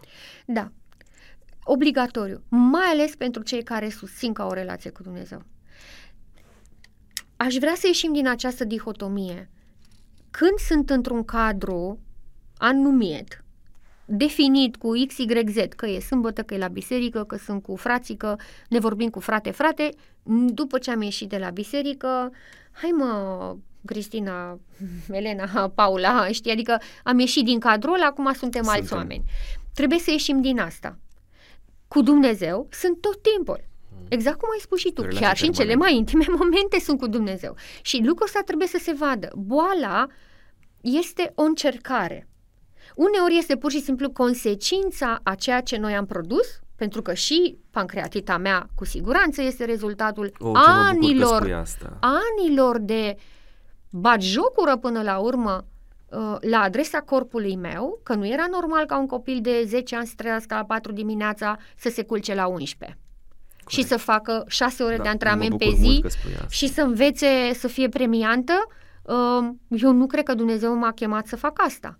Alegerile noastre, sigur că această epuizare m-a condus, după care m-am lăsat de gimnastică, de aveam, uh, spuneam 30 de kilograme, ușor, ușor am început să iau în greutate. Mă purtam normal, ca un om normal, doar că nu mai consumam 3.000-4.000 de calorii cum consumam la un antrenament. Și atunci, sigur că pancreatita nu e pot să iau ca pe o pedeapsă, că am meritat eu și nu știu ce păcat grav am făcut. Este consecința, Unei, a, lipsei unor de- alegeri îndelungate. da, Da. Mă rog, de copil fiind... discernământ Corect. și n-am ce să le reprosesc nici părinților mei. Ăsta e contextul. Depinde de mine cum iau acel eveniment. Corect. Dacă mă apropie de Dumnezeu sau mă îndepărtează de Dumnezeu. Corect. E din nou o chestiune de alegere. Am vorbit despre Dumnezeu și vorbim despre Dumnezeu continuu, pentru că acesta este uh, light motivul pentru care noi mergem mai departe, prin Harul lui Dumnezeu. Uh, am vorbit noi, ți-am adresat întrebări, ai răspuns, este timpul să vorbească și Biblia. Este cartea uh, de căpătâi. Uh, îmi place să cred și a ta, cum este și a mea și a multora dintre prietenii noștri. Am să te rog să ne citești uh, care este versetul sau pericopa ta preferată, care e acolo aproape de inima ta, cel puțin în contextul în care ne aflăm astăzi, că știi cum e, studiem, mai descoperim și altceva, dar în uh, momentele astea uh, recente, ce ai tu aproape de inimă? Așa cum am spus uh, pe parcursul uh, acestei întâlniri că obsesia mea de ultimii 15 ani a fost felul în care lucrează Duhul Sfânt. Asta nu am înțeles și asta nu înțelegeam. Prin urmare, conștientizarea acelui pasaj din Biblie care vorbește despre roadele Duhului Sfânt a devenit la motivul vieții mele. Era, dar în mod inconștient, dar apoi când am descoperit și l-am citit încă o dată și încă o dată și încă o dată, mi s-a părut uh, wow, că este atât de simplu, de fapt știi ceva la terapie, nici nu mai trebuie să facem nimic. Eu am orice consiliere, orice terapie, dacă nu încep o termin sigur cu temă pentru acasă, mai ales pentru cei care sunt din biserică, mergem la textul care ne vorbește despre roadele Duhului Sfânt. Citește-l, pune ideile principale pe frigider dacă se poate. Și în fiecare zi, când le ai în fața ochilor, să spui, astăzi cum am fost. Și vezi dacă ai produs, dacă roadele Duhului Sfânt Se văd în viața se ta. văd în viața ta. Le Dar poți să știi citi? că pentru asta am nevoie de ochelari. Uh, și cred că îmi trebuia o Biblie mai mare. Mai mare. Hai să o să sperăm că... Dacă ne- nu, o să te rog pe tine să citești. Sigur, da, cred că, că Dar rezolvăm. uh, hai să vedem dacă mă ajută. Așa, spune roada Duhului. Galateni Suntem în 5. Galateni uh, 5, da? Uh, începem cu versetul 22. Spune așa, roada Duhului din potrivă este, și asta e bine să reținem, dragostea, bucuria, pacea, îndelunga răbdare, bunătatea, facerea de bine, credincioșia, blândețea, înfrânarea poftelor. Împotriva acestor lucruri nu este lege. Cu alte cuvinte, dacă tu în viața ta de zi cu zi încerci să vezi în ce măsură lucrurile acestea, și asta este varianta prescurtată, se regăsesc în viața ta, îți spun sincer că nu ai nevoie de un psiholog care să-ți spună unde trebuie să mai miști ceva în personalitatea ta. Pentru că până la urmă, când cauți ajutor, cauți tot să ajungi cum? Un om care să simtă dragoste, un om care să se bucure, un om care să simtă pace, nu de a mergi la psiholog, la preot, la pastor, la vudu, unde vrei, toată lumea merge și caută ce caută, că nimeni nu merge în aceste surse să caute ce? Anxietate? Nici vorbă. Categoric. Caută pace. Cu atât mai mult Da? când mergi la sursa Exact. tuturor Când acestora. aici lucrurile acestea sunt atât de clar spuse, nu am nevoie să ajung la nirvana ca să descoper uh, sau să fac nu știu ce, tantre, mantre, habar n-am, ca să ajung ce? La ceva care este atât de frumos și de simplu spus aici. care de fapt vin prin Duhul, toate acestea vin prin Da, Duhul Sfânt. da. Doar să ne lăsăm parte, în În parteneriatul, parteneriatul acesta. ăsta, în parteneriatul ăsta, pentru că bucuria, uh, hai să zicem că poate să fie influențată și de factori externi, dar și de unul intern. Dar uite, ai aici facerea de bine, credincioșia, după cum observ, din punctul meu de vedere cel puțin, sunt situații pe care, uh, în care oamenii au un pic mai mult de făcut și mai puțin, să zicem, este influența Duhului Sfânt, în altele este mai mult influența Duhului Sfânt și mai puțin o parte a omului. De aceea vorbim despre echipă. Exact, exact, exact. Uh, Paula, ajungem la uh, momentele de final. Am câteva teste pentru tine cu răspunsuri scurte. Ia să Primul vedem. dintre ele se numește testul de autenticitate. Ok. Care este, cel mai autentic, care este cea mai autentică lecție pe care ai învățat-o din postura de psihoterapeut? Hmm. A, uite, da, pot să-ți spun.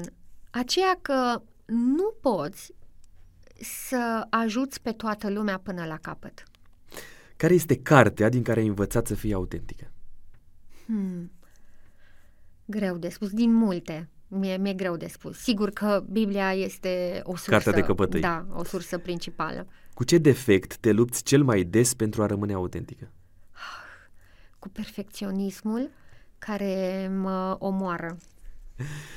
Care este locul în care îl Deși întâlnești? sunt foarte autentică, știi? Dar îmi dau seama că mi-aduce multe de servicii și, uh, nu știu, a, dacă aș putea să, știi cum, să trișez aici un pic, să nu mai fiu atât de perfecționistă, să mă prefac că nu le văd, știi? Dar nu Ar prea fi se minunat. poate. Dar nu prea nu pot, se poate. da. Care este locul în care îl întâlnești în mod autentic pe Dumnezeu, locul fizic?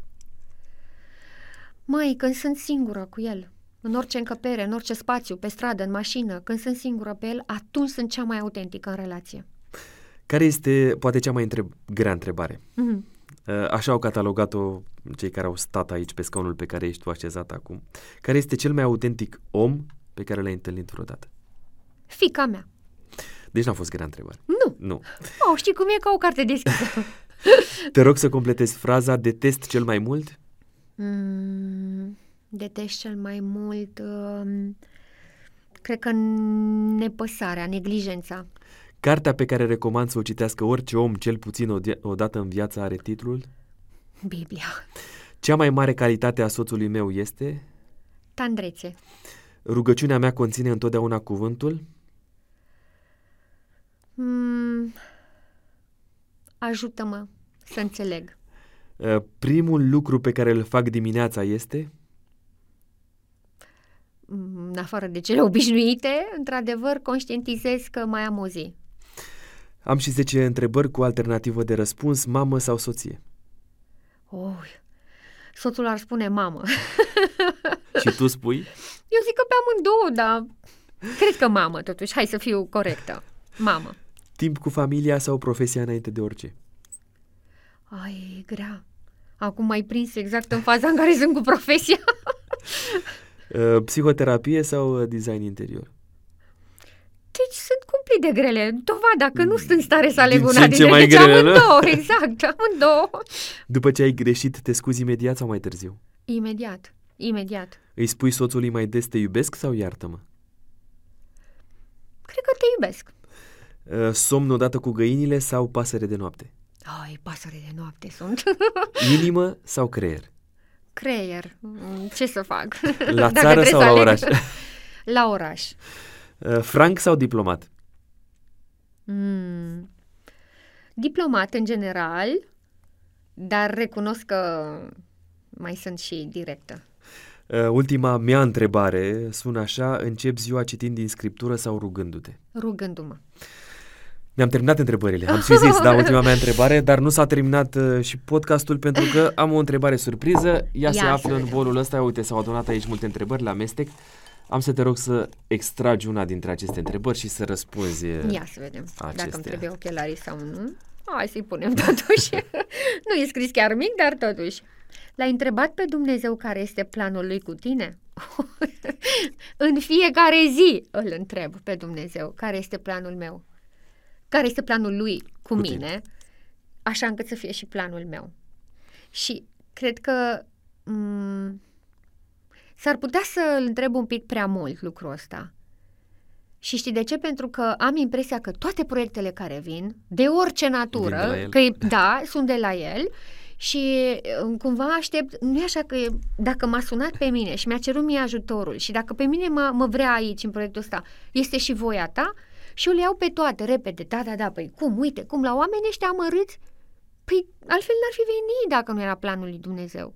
Sau mă sună pe mine acum să plec de urgență nu știu unde, pentru că nimeni altcineva nu era dispus să facă asta, pentru că el știe că eu la orice oră, când cineva mă strigă, am alergat. Ești disponibilă. Chiar dacă nu mai pot.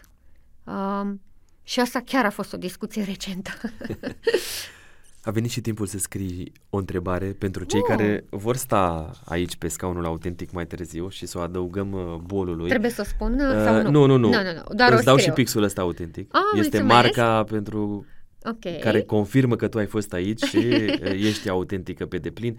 Ți-l ofer, rămâne Mulțumesc. al tău. Te rog să scrii și de asemenea să uh, și te semnezi cu semnătura ta, nu cu numele tău, să rămână așa ca o amintire a noastră aici la Autentic. Îmi place că tu ai avut deja pe, în minte întrebarea și da. vine acolo natural.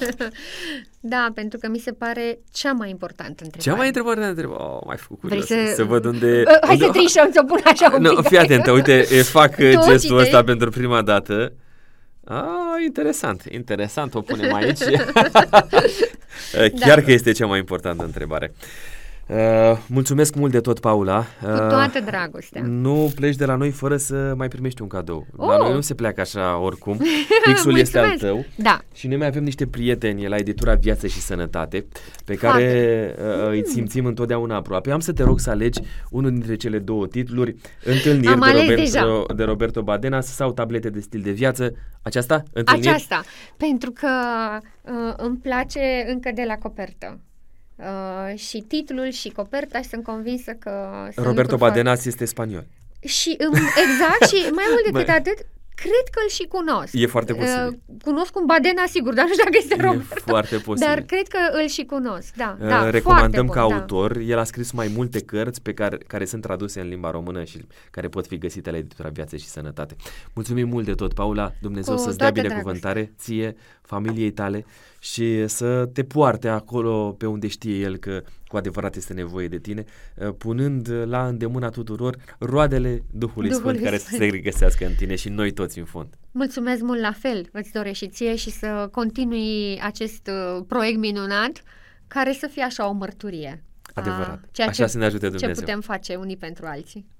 Vă mulțumesc și vouă pentru că ați fost alături de noi în acest episod, unul pe care îl spun din nou depus acolo în biblioteca virtuală, de revenit la el ori de câte ori aveți nevoie să vă încărcați cu energie pozitivă, cu un mod autentic de a fi și de a arăta tuturor că fără Dumnezeu nimic nu este posibil și că doar voia Lui ar trebui să se facă în viața noastră. Mulțumim pentru like, subscribe, mulțumim pentru uh, comentariu și pentru felul în care veți reacționa cu noi dând mai departe podcastul acesta prietenilor voștri. Nu uitați și de Spotify, aveți acolo un buton special pe care îl puteți apăsa astfel încât să fiți anunțați de platformă uh, pentru încărcarea episoadelor noi pe care noi le vom uh, pune acolo. Până data viitoare, nu uitați să rămâneți cu adevărat autentici.